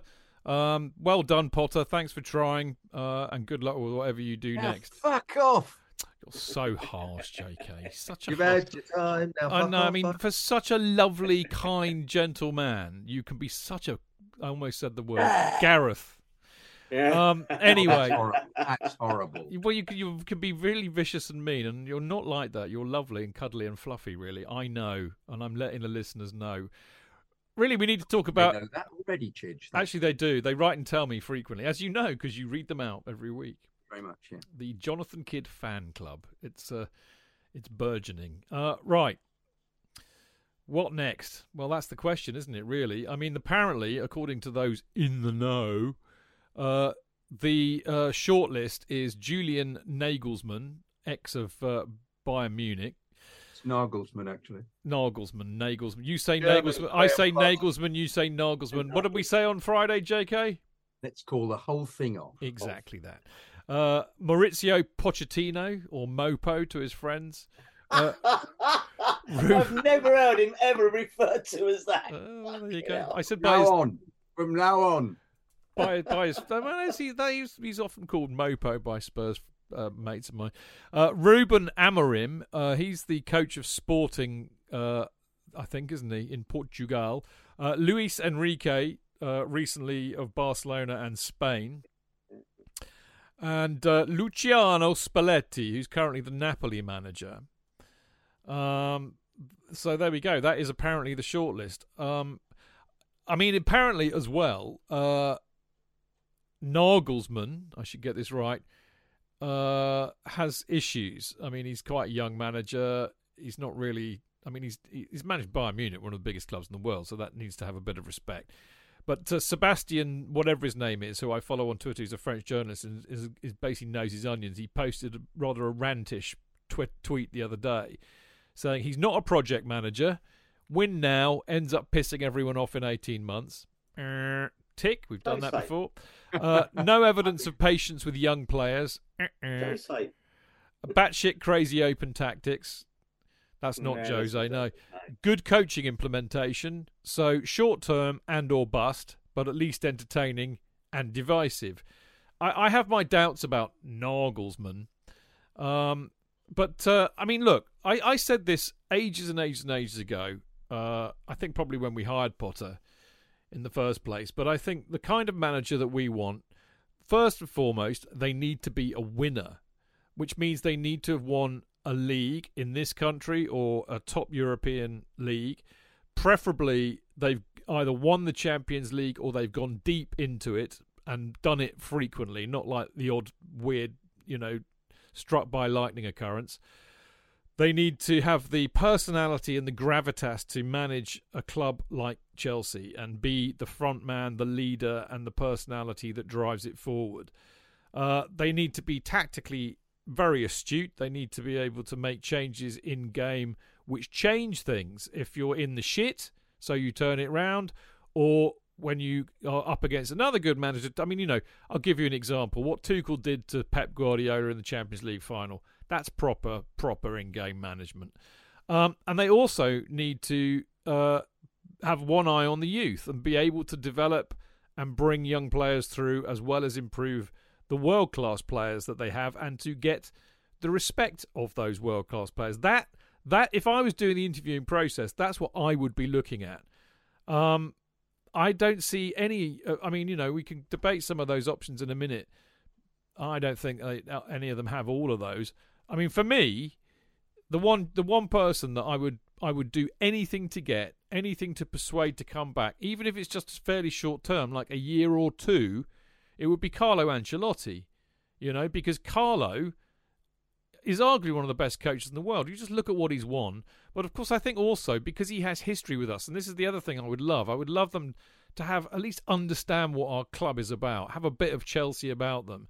And Carlo certainly has that. It's not the most important thing. I mean, the number of managers that had no fucking idea we were turn up and we ended up loving is enough. But Carlo certainly has got some Ch- Chelsea credentials, which I would love. And of course, he's got unfinished business here, because he was sacked in a corridor by Ron Gourlay when he should never have been. But none of that regime exists anymore, so he won't have that hang up. I would be going all out for Carlo and trying to get him. But uh, um, that aside, it's very unlikely, I know, as well, because he's getting on. I think there were rumours he wants to retire after this season with Real Madrid, Yeah. but who knows. But there we go. Those are the choices, people. Who wants to have first dibs on this one?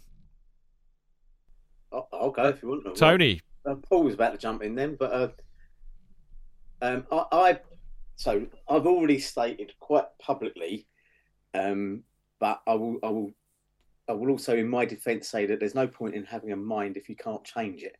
Um, and so I've swung away from being anti Pochettino uh, into a pro Pochettino with some caution. Number one, you know, he he he always had a maxim which when he was at Spurs that I really, really admired, which was he would not buy uh, players if they were there if they were going to block the progress of youngsters. Yeah. So he always saw, saw the development of players as being more important than just going and getting somebody there and then pissing off somebody and sending them out on loan, which I quite like that as a, as a, as a way of, of, of thinking. Uh, it galls me to say it, but they played good football under him. Um, is he a winner? Well, I mean, he went to PSG and failed to win the Champions League, but he's still got that kind of big game, big club experience. If we won stuff with him, it would boil the piss of every Spurs fan and drive them even more insane than they probably already are with jealousy at us.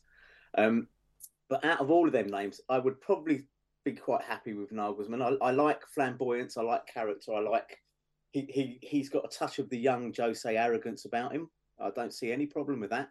Great dress Um, sense, Tony. Huh? Great dress sense. Well, I just you know he's his own man, and I, I'm not going to criticise that. You know, I'm I mean, I'm, I I'm sit happy here- with that. I sit I'm happy. here as a 61 year old fashion victim. Um, I've spent the life my, my life being a nothing fits me Joe, and if I did get designer gear, it just looked like I nicked it. So that's that's where I come from. Um, but I I, I kind of like his. I, I like arrogance is is a, a necessary feature uh, of being a top coach, and I think if you've got it, um, what what was it? What was it? They, they said it was um. There's nothing wrong with being arrogant if you're right. it's not quite like that. That's what I always say. Spalletti, Spalletti, I've got that off of, believe it or not, I've got off of Holby City. Um, off of one of the consultants on it, Anton Meyer. He was a great actor, I don't know who it was, but he, he said, There's nothing wrong with being arrogant if you're right. I've just Um, done a self tape for Casualty. Have you? Yeah, today I did it. Yeah, just Oh, sent it wow. Yeah, yeah. But You'll have to let us know because I will have to be tuned in. no, I won't get it. It's a very, very large. I'm not allowed to say fat anymore. Jewish baker. Oh. I don't want to quite understand it, why I was put down for that Yeah, well, you're an actor, though. You should be able to do that. So I look, I, I would be okay with Pochettino. I, I, I've grown up, but that was one I was talking about giving me head a wobble and saying, look, forget where he comes from, forget his past. Um, he's obviously a capable coach. Um, uh, it worries me slightly why he's not been back in work, but you know, if he's in a position to pick and choose, that's fine. Uh, Nagelsmann, I'd be okay with that. Amorim, I don't know enough about. Um, and Spalletti, I looked at his CV today. Um, he strikes me as not being quite up to. He's had a good season with Napoli, but um, yeah. So I oh, now Enrique, it, uh, he's the one that also he's just nudged into my conscience a bit because his record with Barca was very good, even if his record with Spain wasn't. But we've seen club managers Yeah, go on to Messi and Neymar, mate. Yeah, but you know, you know, you could argue that this bloke could have. Uh, Kai Havertz might be another Messi. We just don't know because Well, no know, fuckers ever played in the Enrique right could be the next part Guardiola on that basis. yeah, so I, I I- I would take Enrique, Pochettino, or Nagelsmann. I don't think I'm a particular fan of Spalletti. I don't know enough about Amorim, um, and uh, I don't want Brendan Rodgers. I just I don't think you want to be picking up somebody who's just been sacked by Leicester because they're in the, in the doldrums. I think that would be Potter-esque in, in terms of a bad appointment. Um, Carlo Ancelotti has publicly stated, I think, that he is looking to retire after Real Madrid.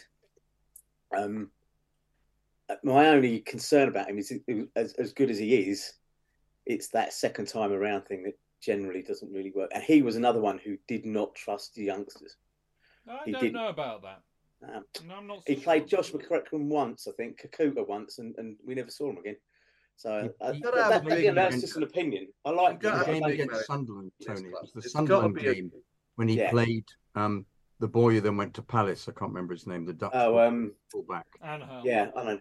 Yeah. I know the one you mean, but he played, yeah, and he played, and because they asked him to do so, and we lost three 0 3 0. and that contributed to his sacking. Yeah, I think so, yeah.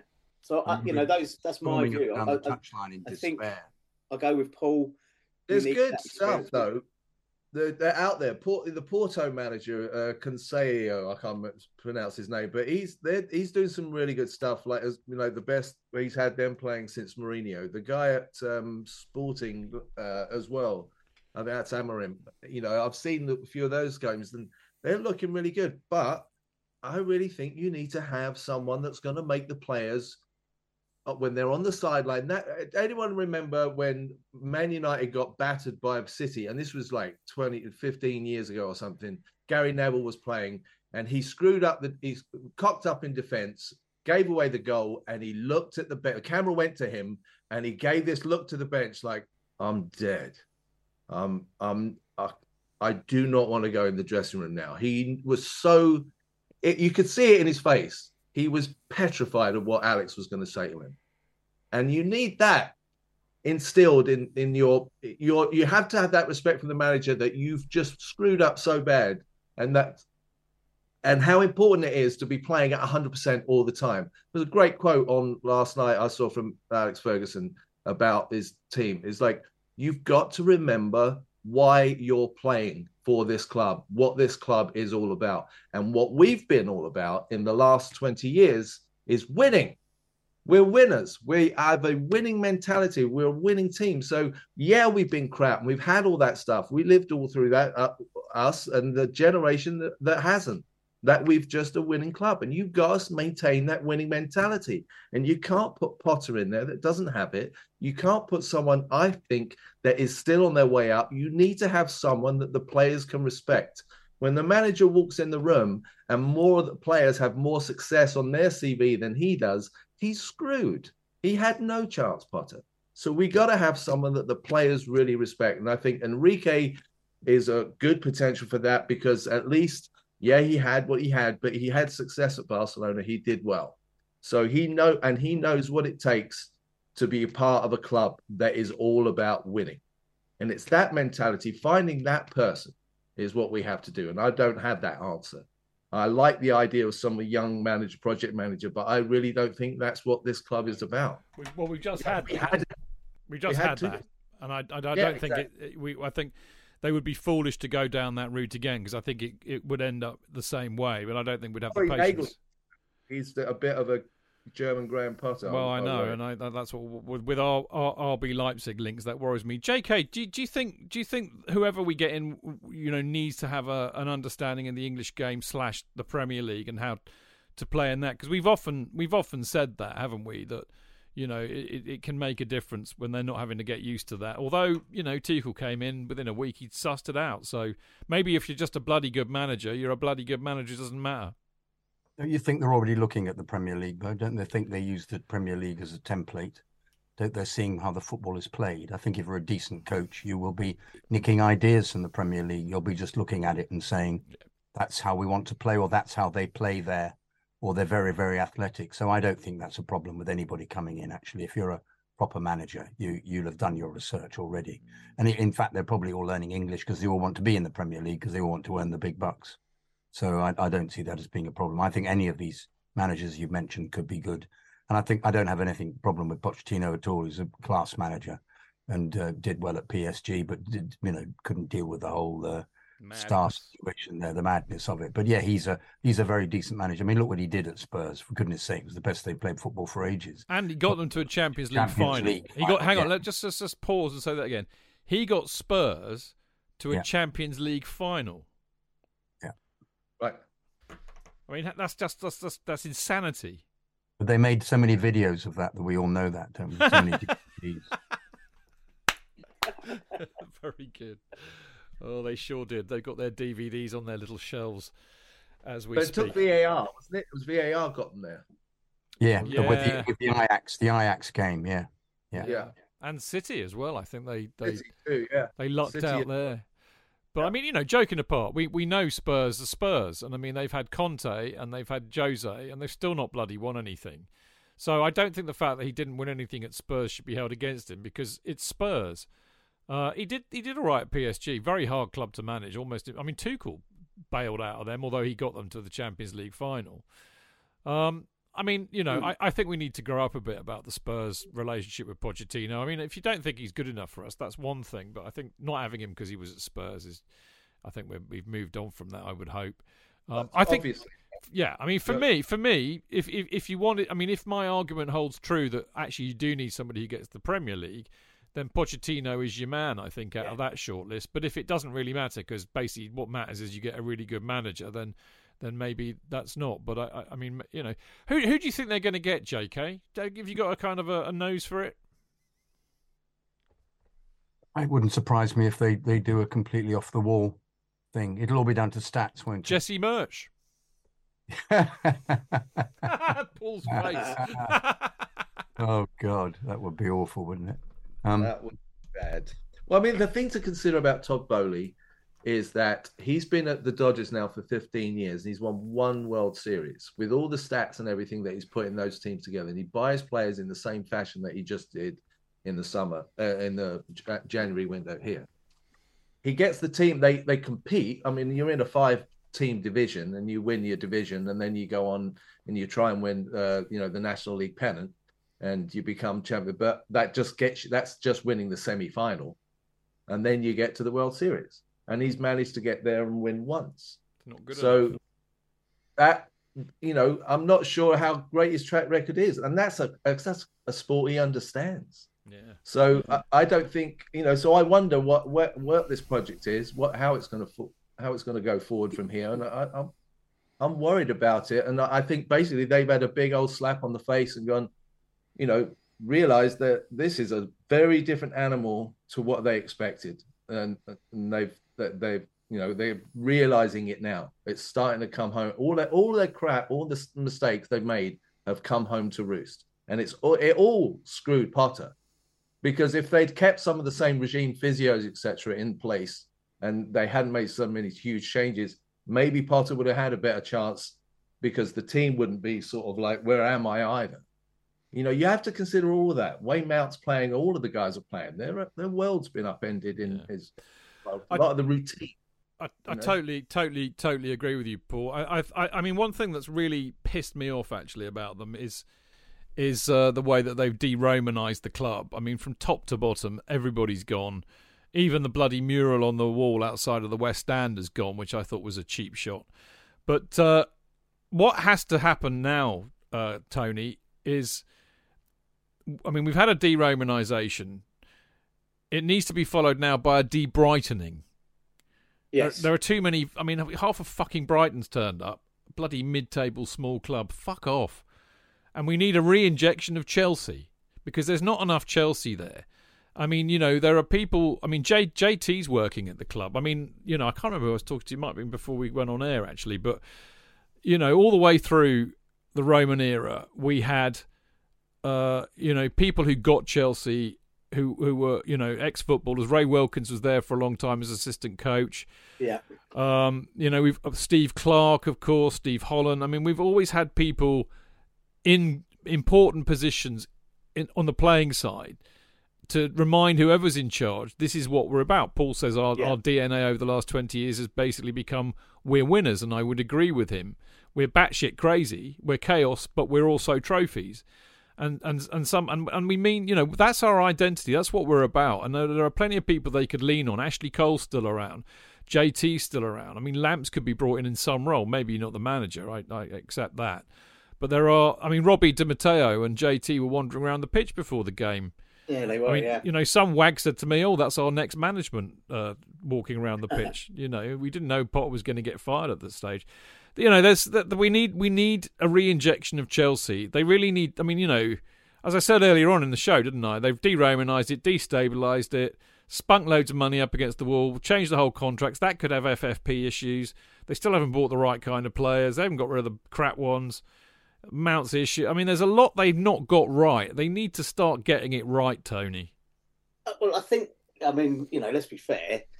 Um, you know, we lost players because of contract issues under Roman. And you know, I mean, at the end of the day, even Tommy Tuchel couldn't get Rudiger to stay, um, and they, they were throwing everything at that one at the, uh, towards the end, weren't they? Um, uh, I, I think you're right. I think I think the coach has to be unassociated with the club. Uh, uh, Whatever, I, I, I prefer the word manager. I'm just old fashioned like that, but um, I think it's got to be someone not associated with the club. I think it should be new and it should be because I don't I don't see the chaos and the trophies as being um, necessary to win things, and, and Manchester City are you know living proof of that. So I think um, uh, oh Jonathan It's yeah right, off you go go yeah um, I thought he was waving to me. That's why I was distracted.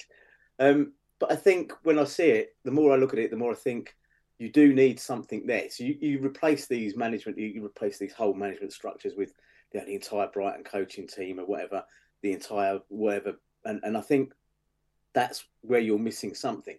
I don't. I think JT and Robbie Di Matteo. I think JT as a manager would be a disaster because he's got no more experience. He's less experienced than Potter, right? Let's be honest. He's never managed. I'm not suggesting he should be. No, I'm saying that I we think- need we need people Yeah. who get the club, who've been Yes, I there, won the trophies, bought the medals, who understand the culture, who, who Which- can which imbue that in the players and the coaching staff. which is why I think they, they that was a mistake they made in in letting Cech go. Um, you know, let, us face it. When the European Super League shit was going on, Cech was the one that went out and spoke to the fans and told them to calm down. Yeah, he became a front man for that club when the rest of the board, him and Tuchel, were the ones that were out there talking to the you know to the press and everything about sanctions and stuff like that. When the board, when Roman, when no one else was coming out there, not even Buck, you know, they were all fucking hiding, you know, up in their ivory towers. Um, so I think there's a place for for something like that. I like the idea. I've always said Frank Lampard should have been the number two alongside someone like Carlo or whatever. Yeah, so he would get that, if you like, top boy experience, right? But as the number two, and still have that influence there as someone who gets right here what we're about. And you could say the same for JT. Um, uh, uh, uh, so I would like to see something back in the club like that. But I I would be anti putting Frank Lampard back in charge simply because I think he's been too badly burnt by us and by Everton, which was a fucking hospital job. I understand why he took it, but he had no chance with that one. Um, so yeah, I do think we do need to be the de-Romanisation. Fine, I'm happy with that. The de-Chelseaing of it. Well, um, when I say gonna- de-Romanisation, I'm being a bit pithy, obviously, but you know, as Paul, as Paul has been saying, you they they the, the turnover of staff that seems Yes. ridiculously unnecessary from top Yeah. to bottom. There's a whole there's a whole line of management and middle management Yeah. being put in. The, the I mean, you would expect it, but direct direct hires, American hires, yes, you know, they're sucking the culture out the club. Yes, that That's is very happening. American, though, isn't it? That is the way you know, a, a- kind of American business works on that kind of big bang basis, doesn't it? You know, Yeah. we're here now, we're the new guys, we're uh, oh, out- with the Hey, we're ones. the new sheriff in town. Yeah, and I think there's, and that's not an anti-American sentiment. It's just the way they do things. I think it's Yeah. culturally more the way that that, that country operates, and, and Paul will give us a much greater insight on that. I should think, but I think that in this particular case, um, you know, this board, uh, I will always go back to the fact you do not spend that money to fail. They will want to be winning. They will want to. They may well take. They may well have rushed. They might have tried to run before they could walk. I don't dispute that. Um, but yeah, get someone, get some Chelsea spine back in that club somewhere along the line. So you know, for the culture, the Jose culture of winning from the tea lady up to the very top. But I think the new manager has to be unassociated with it. I think they need to be completely clean, completely come in and be able to weave their magic. They don't want ghosts on the wall telling them what they should be doing. That's a fair enough point. Um, I think the bottom line is, J.K., you're about to. Sorry, I thought you were about to say something. All right, okay. Well, I was, I was going to say, if they don't get it right, I mean, this is the point, really, J.K. They have got to get this next appointment right. They have got to get it right because I think that that there's- there've been, you know, that if you look at it in the round, there's been quite a lot of fuck ups already, and we, I don't, you know, we.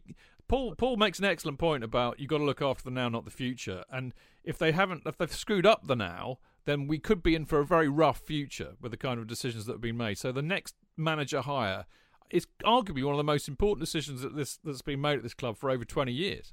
But also the, the mistake was 50 million's worth, wasn't it? With the 21 million um, paid to prize him away from Brighton, the yeah. the money they're going to have to pay him to. Uh, I don't know whether there'll be a clause, as you said, it might be in a certainly it activated a you haven't done well enough clause.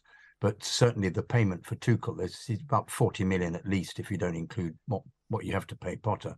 But um, yes, it, it well, you would hope that they've learnt, wouldn't you? You would hope that this has been a big learning curve for them in the seven months that they've uh, uh, they've had him for, and the and that more than that, what is it? The nine months they've had the club, um, and appreciated certain things about the fans, about the way managers, uh, the status of the manager, the status of the manager with the club. Because uh, Paul, you made a great point about the, the Dodgers that it's it, he he's had mediocrity as well, hasn't he? Really, despite having spent an enormous amount of money, and you can't you can't have that. And but he's going to have mediocrity thrust upon him by the fact that they won't be in the Champions League unless they win the Champions League. And everybody keeps saying jokingly, well, it's a Chelsea thing. We might just win the Champions League. But you never know. They may come up with a performance if the shackles of the manager have gone, um, because some of those players have, have won the Champions League and uh, they just need to come up a level. And if Silva's fit, you've then got a very similar team. You've got a similar player to Werner up front if you play Mudryk just in front of Havertz. You've got the same pairing at fullback, um, at wing back. Um, you've got Felix, who's a who's a top player for me, um, who I'm afraid I think gets in instead of Mount at the moment.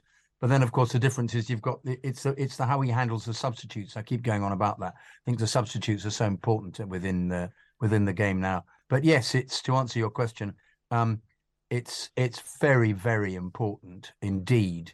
But to me, I think we've answered the question as to who you want to have running the club. You need somebody with everything we've said, with experienced, won trophies, slightly nasty, capable of dealing with um, with stars and and big earners, um, and you need essentially a, a, somebody of the status of a Tuchel or an Ancelotti or a, a Mourinho because they need to run the dressing room and they need to they need to. I mean, I kept saying how important I thought the press conferences were. They really are important. You know, they you've got to have somebody at the helm who people go, oh, he means business, and it then seeps through the club having somebody with that kind of status.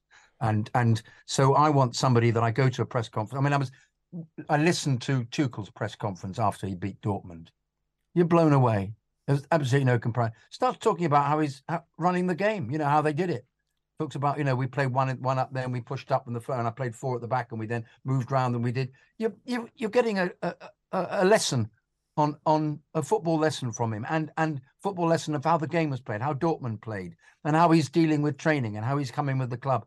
No comparison whatsoever. I know I've been going on about this all year, in fact, about how he didn't have any status at all. And to me, that was unbelievably important. But once again, we all lodged in, we we we fixed into this idea of the process. So we're willing to be forgiving. But at the same time, when you see somebody like Tuchel um, who, who commands and and is is um, I mean, no, I, I loved his reaction on the touchline. I loved the fact people got fed up with him having a, a go at Odoi, but Odoi never took anybody on, and in the end, that's his undoing, and he will be sold in the summer because he never did it. In the same way, um, anybody else he had a go at, you just thought, well, yeah, they're not doing what they've discussed in training, and the passivity, the constant nothing happening at all from Potter because he's a nice guy, uh, it, it, just didn't work. So um, yes, the signing of a of a manager who ticks so many of those boxes is unbelievably important. And let's hope they don't get somebody completely left field who is just part of some kind of view of what the potential of the club could be. We need somebody now who is um, a complete top banana. Well, a, world, a world class elite club needs yes, a world class needs a world class elite manager. It's not. It's, it's, not work. It's, it's, what we said at the beginning, yeah. Chidge, it, when he when when Potter arrived. Yeah. You know, one doesn't want to say I told you so, but bloody hell, I told you so. Well, you know, it's not a work experience job. That's the reality. Right. We're yeah. gonna we're gonna move on because believe it or not, we're playing again tomorrow. Uh, and uh, yes, I know we've got the Scousers in it. Okay, so we'll be back in a minute to talk all about that.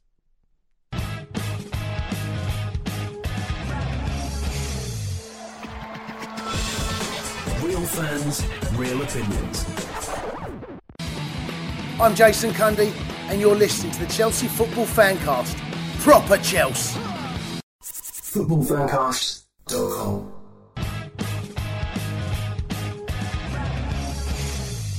Welcome back. This is Stamford Chidge and the Chelsea fan cast, and uh, we're into part three. And I've got the absolutely delightful Jonathan Kydd on the show. Lovely of course, show. It's a corker of a show tonight. it's Chidge. not the fan cast without Jonathan Kydd as well. I don't. I don't know. I always, when I introduce you on each part, I always sound surprised that you're here. You're here every bloody week with me, for God's sake. I'm surprised that I've come on the show the way you treat me. Oh well, I've been a bit grouchy tonight. I do. I do apologise. It's it's my time of the month. What can I say? But Oh, at least you still have that ability. I no longer have that. No, Some of but, them. uh, I'm talking about uh, my ba- my bank account emptying because it's the beginning that- of the month. okay, not not anything else, mate. I'm I'm not physiologically capable of that. Mind you, some would say I'm not physiologically capable of uh, putting my hand in my pocket to empty my bank account, but that would be very rude and untrue. Now, from now on, I will say, welcome back to the Chelsea Fancast with me, Stamford and Jonathan Kydd. It's taken this long. I know. Do you know what? And this is a complete, a complete digression, but this is what we're famous for. Uh, I was, as I was so knackered last night from trying to build a greenhouse and failing miserably so to do, I ended up vegging out in front of the TV, and uh, I quite, I'm, I quite like Sky's documentary channel. Paul will be very pleased to hear this. Seen a few of his. They had Dogtown and the Z Boys on there the other week. Uh, anyway, so I'm watching it, just just like yeah, yeah. I, I'm too, bo- I can't be asked to move. And they they had this documentary about Robin Williams, and uh, how can you not watch a documentary about Robin Williams, the funniest man ever? And I mean, I just laughed my cock off for most of the two hours that this doc was on. But there was a hilarious scene where he was up for an award uh, for for a film he was in, and uh, competing with Edward Norton, Jack Nicholson, and Daniel Day Lewis. And uh, it was a tie between Jack Nicholson and Daniel Day Lewis, so he didn't win. And Jack Nicholson invited him up onto the stage, and it just went off onto this hilarious non. He said, "I want, I want Robin to do my my acceptance speech because he's funnier than me." And Robin Williams starts doing an acceptance speech on behalf of Jack Nicholson in the style of Jack Nicholson, which was just off the scale, fucking funny. And then they said, "Well, we can't have you not not having any sort of award, so we're going to give you the piece of paper that the uh, the winners were written on." And he just he just basically said, "I just want to say thank you fucking very much for not giving me an award." And it it, Yeah. it was it was really bitter and twisted, but very very funny. I saw that documentary. It's very good. Well, there you go. JK just reminded JK just reminded me of that moment. It's about fucking time, mate. I mean, I've only been here for like fucking eight years. Now you now you say and Jonathan Kydd. So you are the next Robin Williams. I did actually think of you. you there's some Robin Williams esque about you and some of your humour, I have to say. Anyway, digression over. Did you enjoy that? Inside the mind of Robin Williams. It was. That, That's the one. That That's the Yeah. one. I I'll mean, My watch good it. I'll friend watch it. Poppy edited that. I've been I've been reading in uh, looking at inside the mind of Donovan, which I found very good. Very was it good. mellow yellow? Very very. It was very. There is a mountain. Yes. Okay. Echo chamber.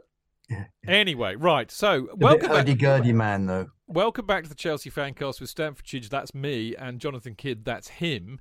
And of course, our illustrious guests, who are Tony Glover Good evening again. and Been the absolute. brilliant tonight. Been great fun. It has uh, aided and abetted, probably because we've got Paul on the show, the lovely Oh, Paul absolutely. Crowder. It's lovely to see you, Paul. I mean, I, I- I don't feel that you're like you know eight thousand miles away. It's lovely. No, six thousand. Uh, uh, no, I, I, exactly. That's why it's a very intimate little feeling here. It's like we're all hanging out in the uh, in the pub kind of thing. Yeah, it's great to see you. Hanging out in my house. Got you in my office, in my man cave, as it were. Ah, well, there we go. Lovely stuff. Right now, uh, we're we're going to preview the Chelsea Liverpool game, which of course is tomorrow night's game. Uh, now I'm I'm screwed. Basically, it's it's uh, we all know what's coming up next, don't we, J.K.? It's Chidge's team selection. Yes. I've got no idea. I, I want to get on to. I mean, I've actually called it the next bit. Who the fuck is Bruno Saltor? Uh, which is quite apt, really, because I've got no idea. But anyway, it'll be his team that plays, not my team. But if it was my team, he did he did kind of indicate in his presser that he's he's not going to change much, which worries the shit out of me because it means he might play bloody James at. Uh, right back, uh, right, right centre back again. But He said he's been in conversation with uh, with Potter. well, So perhaps Potter's told him what team to pick. They all need to fuck off now. Go away. Go back to fucking. Brighton. We don't want you here. Anyway, Kepa in goal. Uh, as the right centre back, which is where he should have played on Saturday. Koulibaly at centre back because none of the decent ones are fit. I would I would play Cucurella as the left centre back. I know Tony thinks that's terrible, but you know, right now uh, he's not going to play. Nobody's going to play Trevoh because they've all clearly decided they hate him. But you could say Koulibaly, Badiashile, Chalobah, and that would be all right. But I think it'll be Cucurella.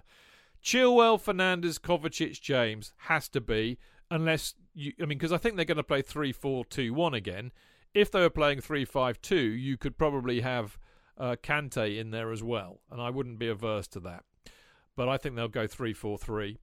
Uh, this is where I deviate. Felix will have to be the false number nine because you can't play Havertz there because he's fucking rubbish there. So you have to play him behind Felix. I know which makes no sense, but that's how it is. So Felix and Havertz. But I would put Mount in there.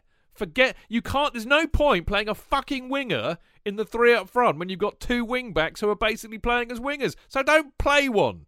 Play somebody. Guess what, guess what Chidge? What? He won't. I know, but that's what they should do. Play Mount, play Felix, play Havertz, see what happens. It's worked in the past like that. Why not again? Yeah. But for God's sake, there is there is no point playing a winger in a in a more kind of inside position. It's just nuts. If you're gonna if you want width, play wing backs who can give you the width. If you want width from your wingers, don't play wing backs. it can't be that fucking hard. Anyway, that's my team, JK. I commend it to you. Um, Felix and Havertz will play. Chilwell will play. Fernandez will play.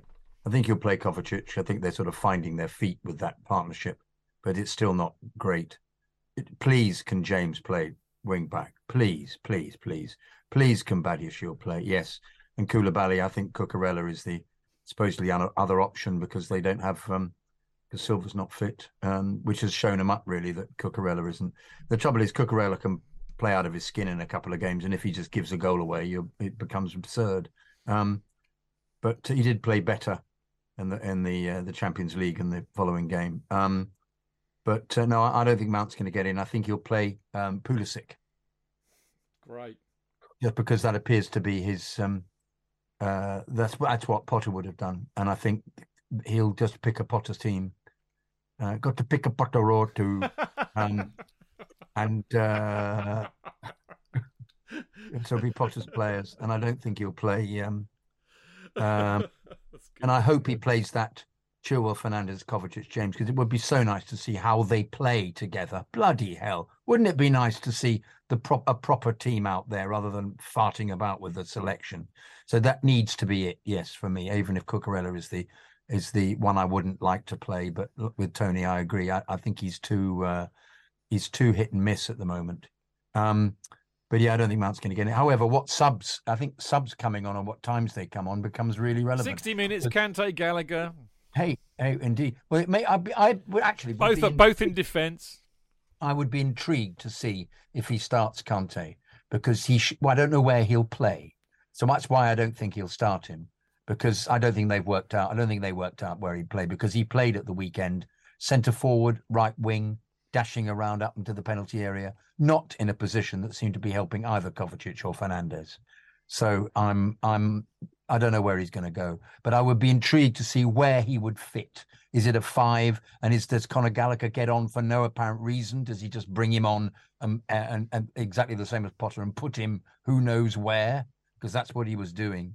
So the more you think about what Potter got up to, the more you just think it was so meaningless. And we sort of went with it. This is my resentment, really, is the fact that we went with it because it was supposedly part of an experiment, part of the process. And you look back on it and you think, what the fuck did he ever do with Gallagher? Poor Gallagher. Never knew where he was playing. He either put him as a kind of bridge between the forwards or stuck him in midfield, but then he was supposed to. Then another substitution would occur and he'd change and he'd play wing back and then, then he'd play come back on the, the back line. I mean, poor, poor bloke. I still have no clue what his best position is. And I hope the next manager works out because, Yes. you know, if they can make it work, he's a class act, Connor. Here, here. Never stops trying, for goodness sake. However, he may be part of the plan as a homegrown player to be sold in the summer. Who knows what on earth will happen? And then they'll see how angry we are. oh, God. I mean, you just uh, if you think about whether Potter's going to have any influence, basically, if we've got round pegs in round holes, he hasn't. You know, Yes. Yes. Yes.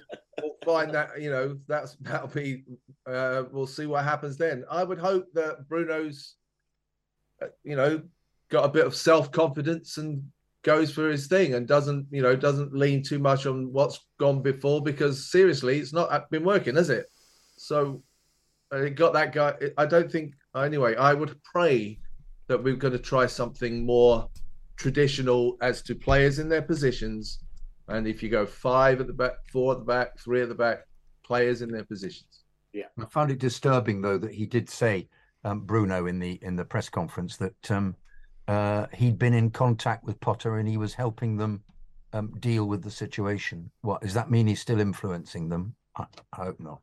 He picked the team for him for No, I mean, the, the thing is, you know, Bruno Saltor played at Brighton for seven years. Was a bit of a legend. there's a mural. There's a mural of him. There is a mural of him. He's played there for seven years. He retired in 2019, and Potter immediately brought him into his coaching staff.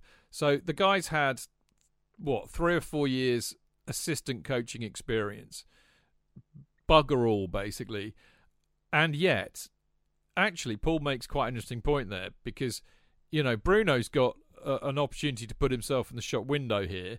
He's going to be interim managing one of the biggest clubs in the world for I don't know. It could be a game. It could be ten games. We don't know. But he's got an opportunity here. If he has any aspirations to be a manager, I mean, look at what Vincent Kompany's doing at, at Burnley, for example, to put himself in the shop window and get Yeah. a decent job. So if I'm Bruno Saltor, I'm thinking, I'll do it my way. Because what have I got to lose, man? What have I got to lose? So let's Yeah. let's not do what fucking Potter did. Do what I, I would how I would do it. He's a football player. He should know football. Go and do it your own way, son, and, and give yourself an opportunity to get in the shop window and get us some bloody results, Tony. Yeah, I couldn't agree more. I think, I, I think part of his press conference was probably a bit of bluffery. I think there's a bit of kidology going on there with you know trying to say, well, you know, I've been in touch or, or whatever. I, so I don't think he would. I, I think also Potter would have been basically, although they, they he's agreed to help with the smooth transition of it or whatever. I don't think they are going to sack a, a manager and then ask him to help Bruno pick the team. I think Bruno will want to be in with the players. I think uh, we we might be pleasantly surprised. Like I I actually think we're going to get done tomorrow. Uh, our record against Liverpool in recent years is fucking dismal. Do, Right, you want to do you know do you want to know how bad it is? Well, I, I can see what you've written here, which is Well, we, we haven't wins at the bridge. we haven't won. We've won only three times at Stamford Bridge against Liverpool since 2008. So 15 years. We've won three, drawn four, lost seven. Yeah. I mean, overall, it's not too shabby actually. And since the Premier League, sorry, since football was invented, uh, we've won 14, drawn eight, lost nine, and it's 64 won, 44 drawn, 84 lost in total, home and away. Yeah, So, but I mean, it's it's not been too clever recently. They've, an, they've had an Indian sign over us lately. Lately, no yeah. right? And they've lost three on the bounce, haven't they? They got a bit of a got- from yeah. on, on, on, Saturday. So I, I'm, you know, the, my mate who I travel out to football, he said, well, they'll be they'll be on their asses, you know. And I said, I think they'll be completely the opposite. I think they'll be burning, absolutely burning to put something right. Um, and, and if you're in that mood, why wouldn't you pick on a weak, wounded, battered co- team lacking in confidence with an interim manager? Why wouldn't you? If I was Klopp, I'd be saying, "Go out there and absolutely do this lot." But And you know, I don't, I don't, I think it's too much for Bruno. I admire. No one's going to turn it down. He was never going to go. Oh, look, look, Graham Potter's my mate. I'm going to do it. They've obviously said, you know, look, it's an interim. He wants the shop window. We may be pleasantly surprised. Um, look, if we if we walk away from tomorrow with a draw, mate, I'll be happy with that Yeah. because after Saturday, well, I just quite. think we are. Paul, do you do you think do you think we might get a new manager bounce? I, I got there's that chance, you know. I, I would say Liverpool are vulnerable right now, you know, because it's not just that one result on Saturday. They've had a bit of a skid, you know, and um, I, so I do, and I think we, you do get that shackles off feeling maybe from whatever is going on. Again, it's down to do they players in their right positions where they're comfortable, so they can really play at their best. This fixture generally the kind of form book goes a little bit out the window because we're both teams are up for it because of the history. there are still people in that dressing room that get that, and hopefully will kick, you know, make sure that that everybody else gets that. And now everybody's chance to shine. Whoever gets picked by this guy, you know, is going to also want to get picked next game. So there's that side of it. I worry about all these signings, the long contracts, because if Mudryk doesn't work out, if any of these guys don't work out, we're stuck with them for a long time. So that's a bit of a worry. But tomorrow, I got, I don't know. I on on Saturday, I was like, no chance. I'm really fearful for this game, but I don't know. It could be. Uh, I've got a, I've got a sneaky two-one about it. I think we might just nick it. Yeah. JK, just to fill you with huge optimism here, uh, Chelsea have failed to score in four of their seven home Premier League games this year, having won two, drawn two, and lost three. Um, we've also got a very poor record in midweek Premier League fixtures, having won just three of our last 13 such games, drawn six, lost four. Mind you, Liverpool have won each of their last nine midweek Premier League games, uh, although they have suffered five defeats from their 11 Premier League fixtures in 2023. And actually, they've had eight away defeats, uh, which equals their tally from the prior three seasons combined. It's got a draw written all over it, hasn't it? Nil nil, mate. Nil nil, mate. All over it. All over it. Yeah, cheeky, a cheeky nil nil, mate. Yeah. Not Fucking both hell. sides too scared to lose, scared to You, dance. were you I- I- present when that bloke used to say that, Chidge? When the bloke used to shout, would you ever encounter him? Bloke, uh, uh, he always used to, to on the on the terraces always shout, "It's got nil nil written all over." I, it." d- I don't know if it's the same bloke. I, I've had there have been plenty of blokes at Stamford Bridge who've uh, opined that at the beginning of a match. Whether it's the same one, I don't know, but I've, I've heard it's This got, is normally after about forty minutes, right. Right? No, I don't know. Maybe, maybe never at the beginning. No, no, no. Yeah. It's after they've been watching it. I think it was No, the I same bloke who used to old say, thing. "That's the way to do it." Sorry, Paul. Sorry, sorry. Salah, no, as I was say, Salah early goal. I think is the like, a bit like Saturday for them, and then we'll, you know, but we'll be up for it. I think. I think we'll be up for it. This there something will happen. I honestly, I honestly feel like the players were were really, you know, the Potter situation wasn't strong, and it never got better. It never got better, and I think there'll be a bounce. I do really think we might get. We'll have the edge because of it.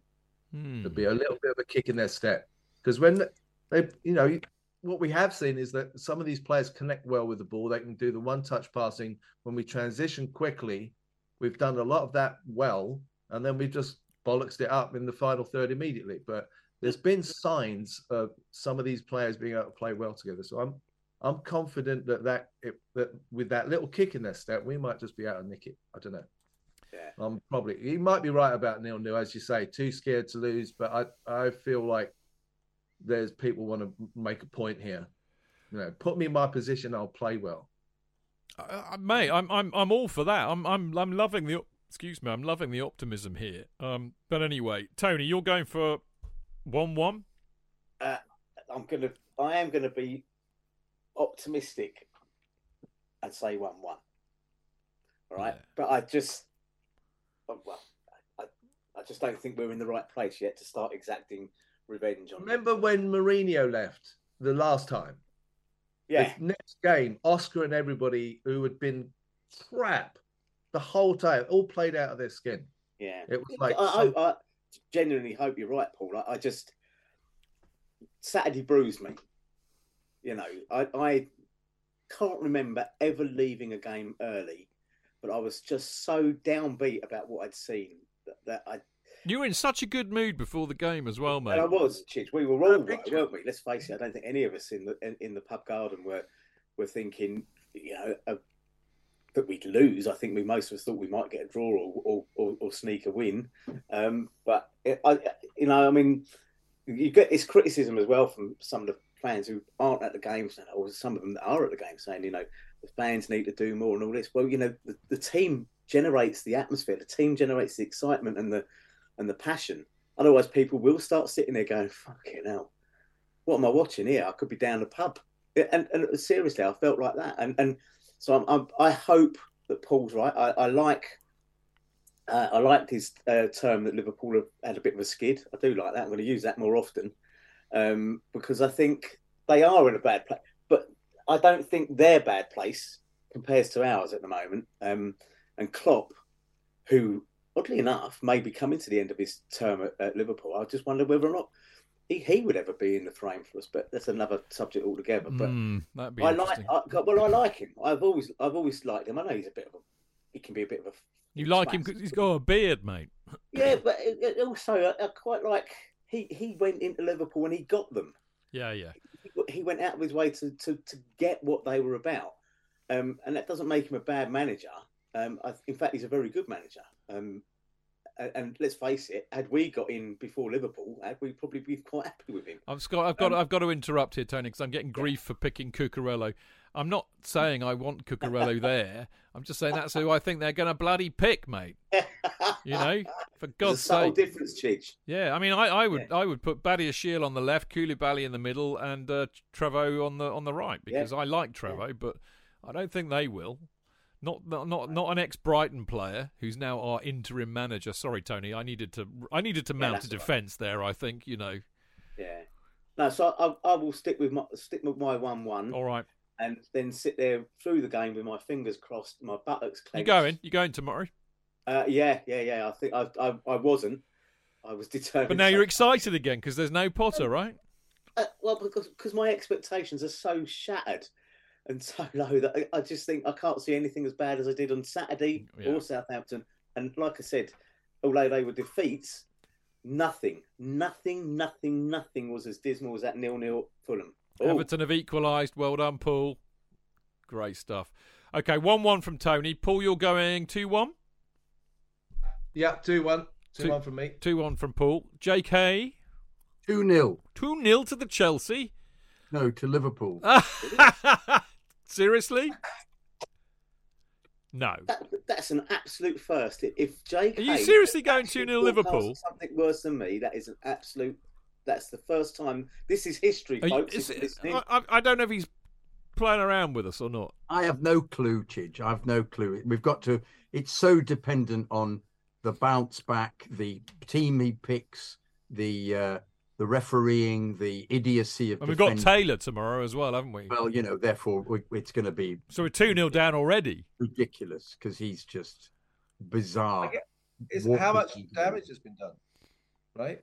With with Yeah. the mentality of the team under Potter. But as I say, I think there might be a, a, a, a kick on from that. That okay, the, t- it, whoever's coming, it's going to change now. It isn't going to be what that last six months was. Yeah. Yeah. Yeah. All right. It's got to Um, be better. I'm going to go balls out here, and I'm you're going to I'm I'm probably going to be certifiable because of this. I'm going to go three one Chelsea. Liverpool are I, have say, abject. Chidge, I said three 0 on um, uh, on the pr- pr- predictions, prem predictions Okay. To Chelsea, but I, I'm just after we've had this discussion, I've now got more depressed about it. No, no. I, I, I think I think I think I'm going to go just to cheer you up. I'm going to go three one, three one Chelsea. You're going two 0 You don't really know, but two No, 0 I. No, okay. Paul two one, Tony one one. There we go. We rest our case. Let's bloody hope they do something because otherwise I've got to go all the way up to Win- from Winchester tomorrow, come all the way back, and then I'm up to London again on Wednesday and Thursday. Very irritating. Anyway, uh, I hope I hope it's all worthwhile. Right, that is all we got time for tonight. Uh, JK and I will be back on Friday to look back at the Liverpool match and ahead to Saturday's match against the Wolves. Uh, we will be joined by another fancaster as yet unknown because I haven't finished the schedule yet. Um, but there you go. I will do so tomorrow, I promise. Uh, now, uh, Patreon, if you like what we do, you can become a Chelsea Fancast patron and help us cover the cost of running two shows a week to continue to produce what we believe is a unique podcast on all things Chelsea. Right. Please feel free to donate whatever you want per uh, month at patreon.com forward slash Chelsea Fancast. And if you sign up to Patreon, you will be entitled to a Kerry Dixon banner uh, and can join our wonderful Discord group uh, when you can talk to the likes of me and Tony and Paul, JK occasionally, plenty of other lovely people, many of whom you'll find on Mixlr on a Monday and a Friday night. And I, I can I can direct this to Paul as well. I've got two weeks off this week. No no counselling for me for the next two weeks. I will have time therefore to send off a massive lot of Kerry Dixon banners to people who have signed up recently. Paul is looking very happy about that. There may even be a few signed ones amongst them. Yes, he's even more excited by that prospect. Jolly good. Right, um, in off the post. We've got loads of emails from you this week. Um, I don't know if I can do a show this week. I'll have to negotiate. I'll get my people to speak to JK's people and see if we can squeeze one in. But football tomorrow night. I'm out to dinner on Wednesday and Thursday night, and we're recording another show on Friday night. So it's not looking likely. It's your week off, though, isn't it, Chidge? We might be able to do it in the day. Yeah, yeah, yeah. But not on Wednesday or Thursday or Friday morning because I'll be in London. I won't be in my studio, darling. Uh, how are you fixed tomorrow? I could do it tomorrow. Yeah. Are you free Lunchtime. tomorrow? Yeah, lunchtime. Yeah. Yeah, we could do one at lunchtime, man. Yeah, Yeah. we should do that. I'll Okay. it. I'll, I'll, I'll send you some. I'll send you the emails to read. Then, well done, Yeah. old bean. There you go. That, that's that's my uh, uh, doing the allotment gone down the Swanee. But hey, the things I do for you bloody people. No, if you want, Chidge, I could do it. You know, after the game. no, mate. Well, uh, no. you got to do a fan by your silly ass, Uh, mate. We'll do it tomorrow lunchtime. I like that idea. I'll I'll, I'll speak to you after the show. Right. So there you go. Uh, in off the post. If you want your emails read out, Patreon, Instagram post, or tweet to be read out on the show, then let me have them, and then it will be done. The email address is chelseafancast at gmail.com. Now, you can follow the show on all the social media at Chelsea Fancast, Jonathan at Jonathan Kydd, me at Stamford Chidge, Tony at Grocer Jack UK, and Paul at. Which one? What? Sorry, which? What's your Twitter address? Oh, my Twitter. Yeah, um, at Paul underscore Crowder. there you go. Well, I thought you were Crowderville once upon a time. Uh, I, yeah, not on Twitter now. Crowderville on Instagram I was, but now I'm actually the real Paul Crowder on Instagram. I had to change accounts. It got um, messed up, and uh, yeah, at at Paul underscore on Crowder on Twitter. Of course. And you can find Paul anyway on Discord, upsetting people left, right, and centre. It makes me My favourite thing to do. It makes Um, me- listen, makes I'm me giggle, man. I know. I'm I'm a bit. I like to you know poke the bear You do. whenever I know. possible. So, I know. Anyway, keep poking away, mate. Mate, uh, it's been fantastic having you on the show. As I said, um, you know, I know, I know we have a few text exchanges uh, a lot, but it's nice to actually see you in the flat. Well, see you from afar, but actually see you. Lovely, and have you on the show again. It's been a long time, mate. Absolute pleasure to be back. Can't thank you enough for having me as a guest. It's uh, an absolute pleasure and an honor. And it's just delightful to see you, even though you're sort of fading in and out of your uh, green screen sort of thing. Yeah, it's Um, a pretty it's- shit green screen, mate. I mean, talk, this it reminds me of Top of the Pops era chroma key from the eighties. But yeah, there you some go. dreadful 80s video, but and lovely to actually nice conversation in, in as a visual feast with Tony and J- JK especially. Yeah, Yeah, So it's been, really good. been a to see- pleasure. I can't wait to see you all in England very Yeah. soon. I have. Yeah. This It's summer, been a mate. great show, Paul. You've been fantastic. It's been really Yeah, good. absolutely Really brilliant. excellent. I've been getting nice little messages from people saying, what a great show. So well done. Oh. Great. Well, thank you very much. Pleasure to be here. And um, uh, anytime you need me, I'm, I'm happy to do it again. Yeah, lovely stuff, mate. Well, hopefully I'll catch up with you for a beer or ten in the summer. I'm looking forward to that already. So, or maybe a curry. See, last time I saw you, we went for a curry, didn't we? Lovely Ruby. Yeah, we Yeah. did with beautiful Triz. Uh, well, I was about to say that wasn't the last time I saw. It It was the last time I spoke to Tritz kind of properly. I mean, I think I saw her at the ground after that, but very poignant that for for yeah, us all. absolutely. Yeah, It turned out to be. It was in uh, horrendously, you know. yeah, the last very desperately sad. And of course, we have Paul with us. So I think when we get together for a Ruby, we need to get Paul out as well. Absolutely, yeah. I, I love Paul to death. And Yeah, I, me too. I don't text with him enough, but I, I try and stay in touch with him as best as possible. It's Yeah. great. Likewise, good sentiments there, mate. Lovely, Tony. As always, delightful to see you, mate. We've it had was brilliant, wasn't it? Yeah. um, I feel quite honoured that I got on to be on the night that Paul Crowder um, rocked a- the house. re- a return visit, and that honestly, because we've talked so many times on Twitter, and I mean, even only last week we were talking about Atom Heart Mother and um, uh, uh, and um, my recommendation that you should try listening to the Nick Mason combo uh, where they've done all the pre Syd Barrett, uh, the pre Dark Side of the Moon Floyd stuff I know Um, the keyboard player. with the wonderful, wonderful Gary Kemp. I, I, I got a newfound respect for that man. Um, he he's just fantastic to watch as a musician. But um, and and we so we have these little chats from time to time, and we disagree about football quite often, but we always end up with a virtual Twitter handshake and a respectful. Um, you know, we we we agree to differ, and I, so it's been lovely to meet you. Like this, fantastic, and I can't wait if you're over in the summer to to to shake you by the hand probably, mate. There we go. Yeah, Lovely. Here's all round for sure. Lovely, lovely, lovely. And last but by no means least, my long suffering partner in crime. And I'm sorry if I was a bit grouchy tonight. I'm a bit tired, JK. Accept your apologies. Very nice of you. thank No, well, I'm, I'm tired because I've wrestled with a fucking greenhouse that doesn't work. It's pissed me off, mate. I'm not good at that shit, you know. Us creatives, you know, I'm not good with me hands like that, you know. I was, I've got artist hands. What can I say? I'm not a builder. But there you go. But yeah, mate, lovely to see you as always, and a tip-top show, I think tonight. Yeah, really Very good. excellent. Really excellent. Yeah, well done, old bean. Uh, um, uh, yeah, hopefully we'll do uh, an in off the post tomorrow lunchtime. I like the sound. I've got lots of admin to do anyway, so I shouldn't really be wandering off to the allotment. So I shall be doing some work in the morning, going for a swim, and then I'll come back and do an in off the post. Lovely. I better get up early then. Yeah, well, mate, it'd be about one o'clock, half one. We got, I've got to leave at three, uh, three thirty to get to the food bar. So you know, there we go.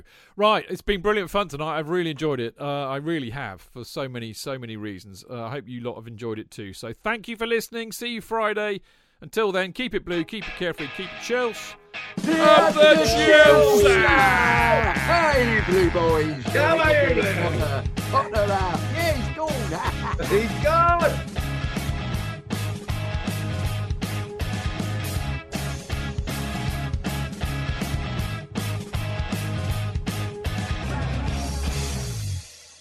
It's the 90th minute.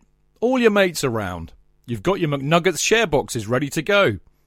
Your mates already got booked for double dipping, and you steal the last nugget, snatching all three points. Perfect! Order McDelivery now on the McDonald's app. You in? At participating restaurants, 18 plus serving times, delivery fee, and terms apply. See McDonald's.com. Ever catch yourself eating the same flavorless dinner three days in a row?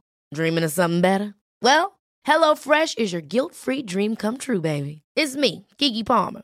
Let's wake up those taste buds with hot, juicy pecan-crusted chicken or garlic butter shrimp scampi. Mm. Hello Fresh. Stop dreaming of all the delicious possibilities and dig in at HelloFresh.com. Let's get this dinner party started.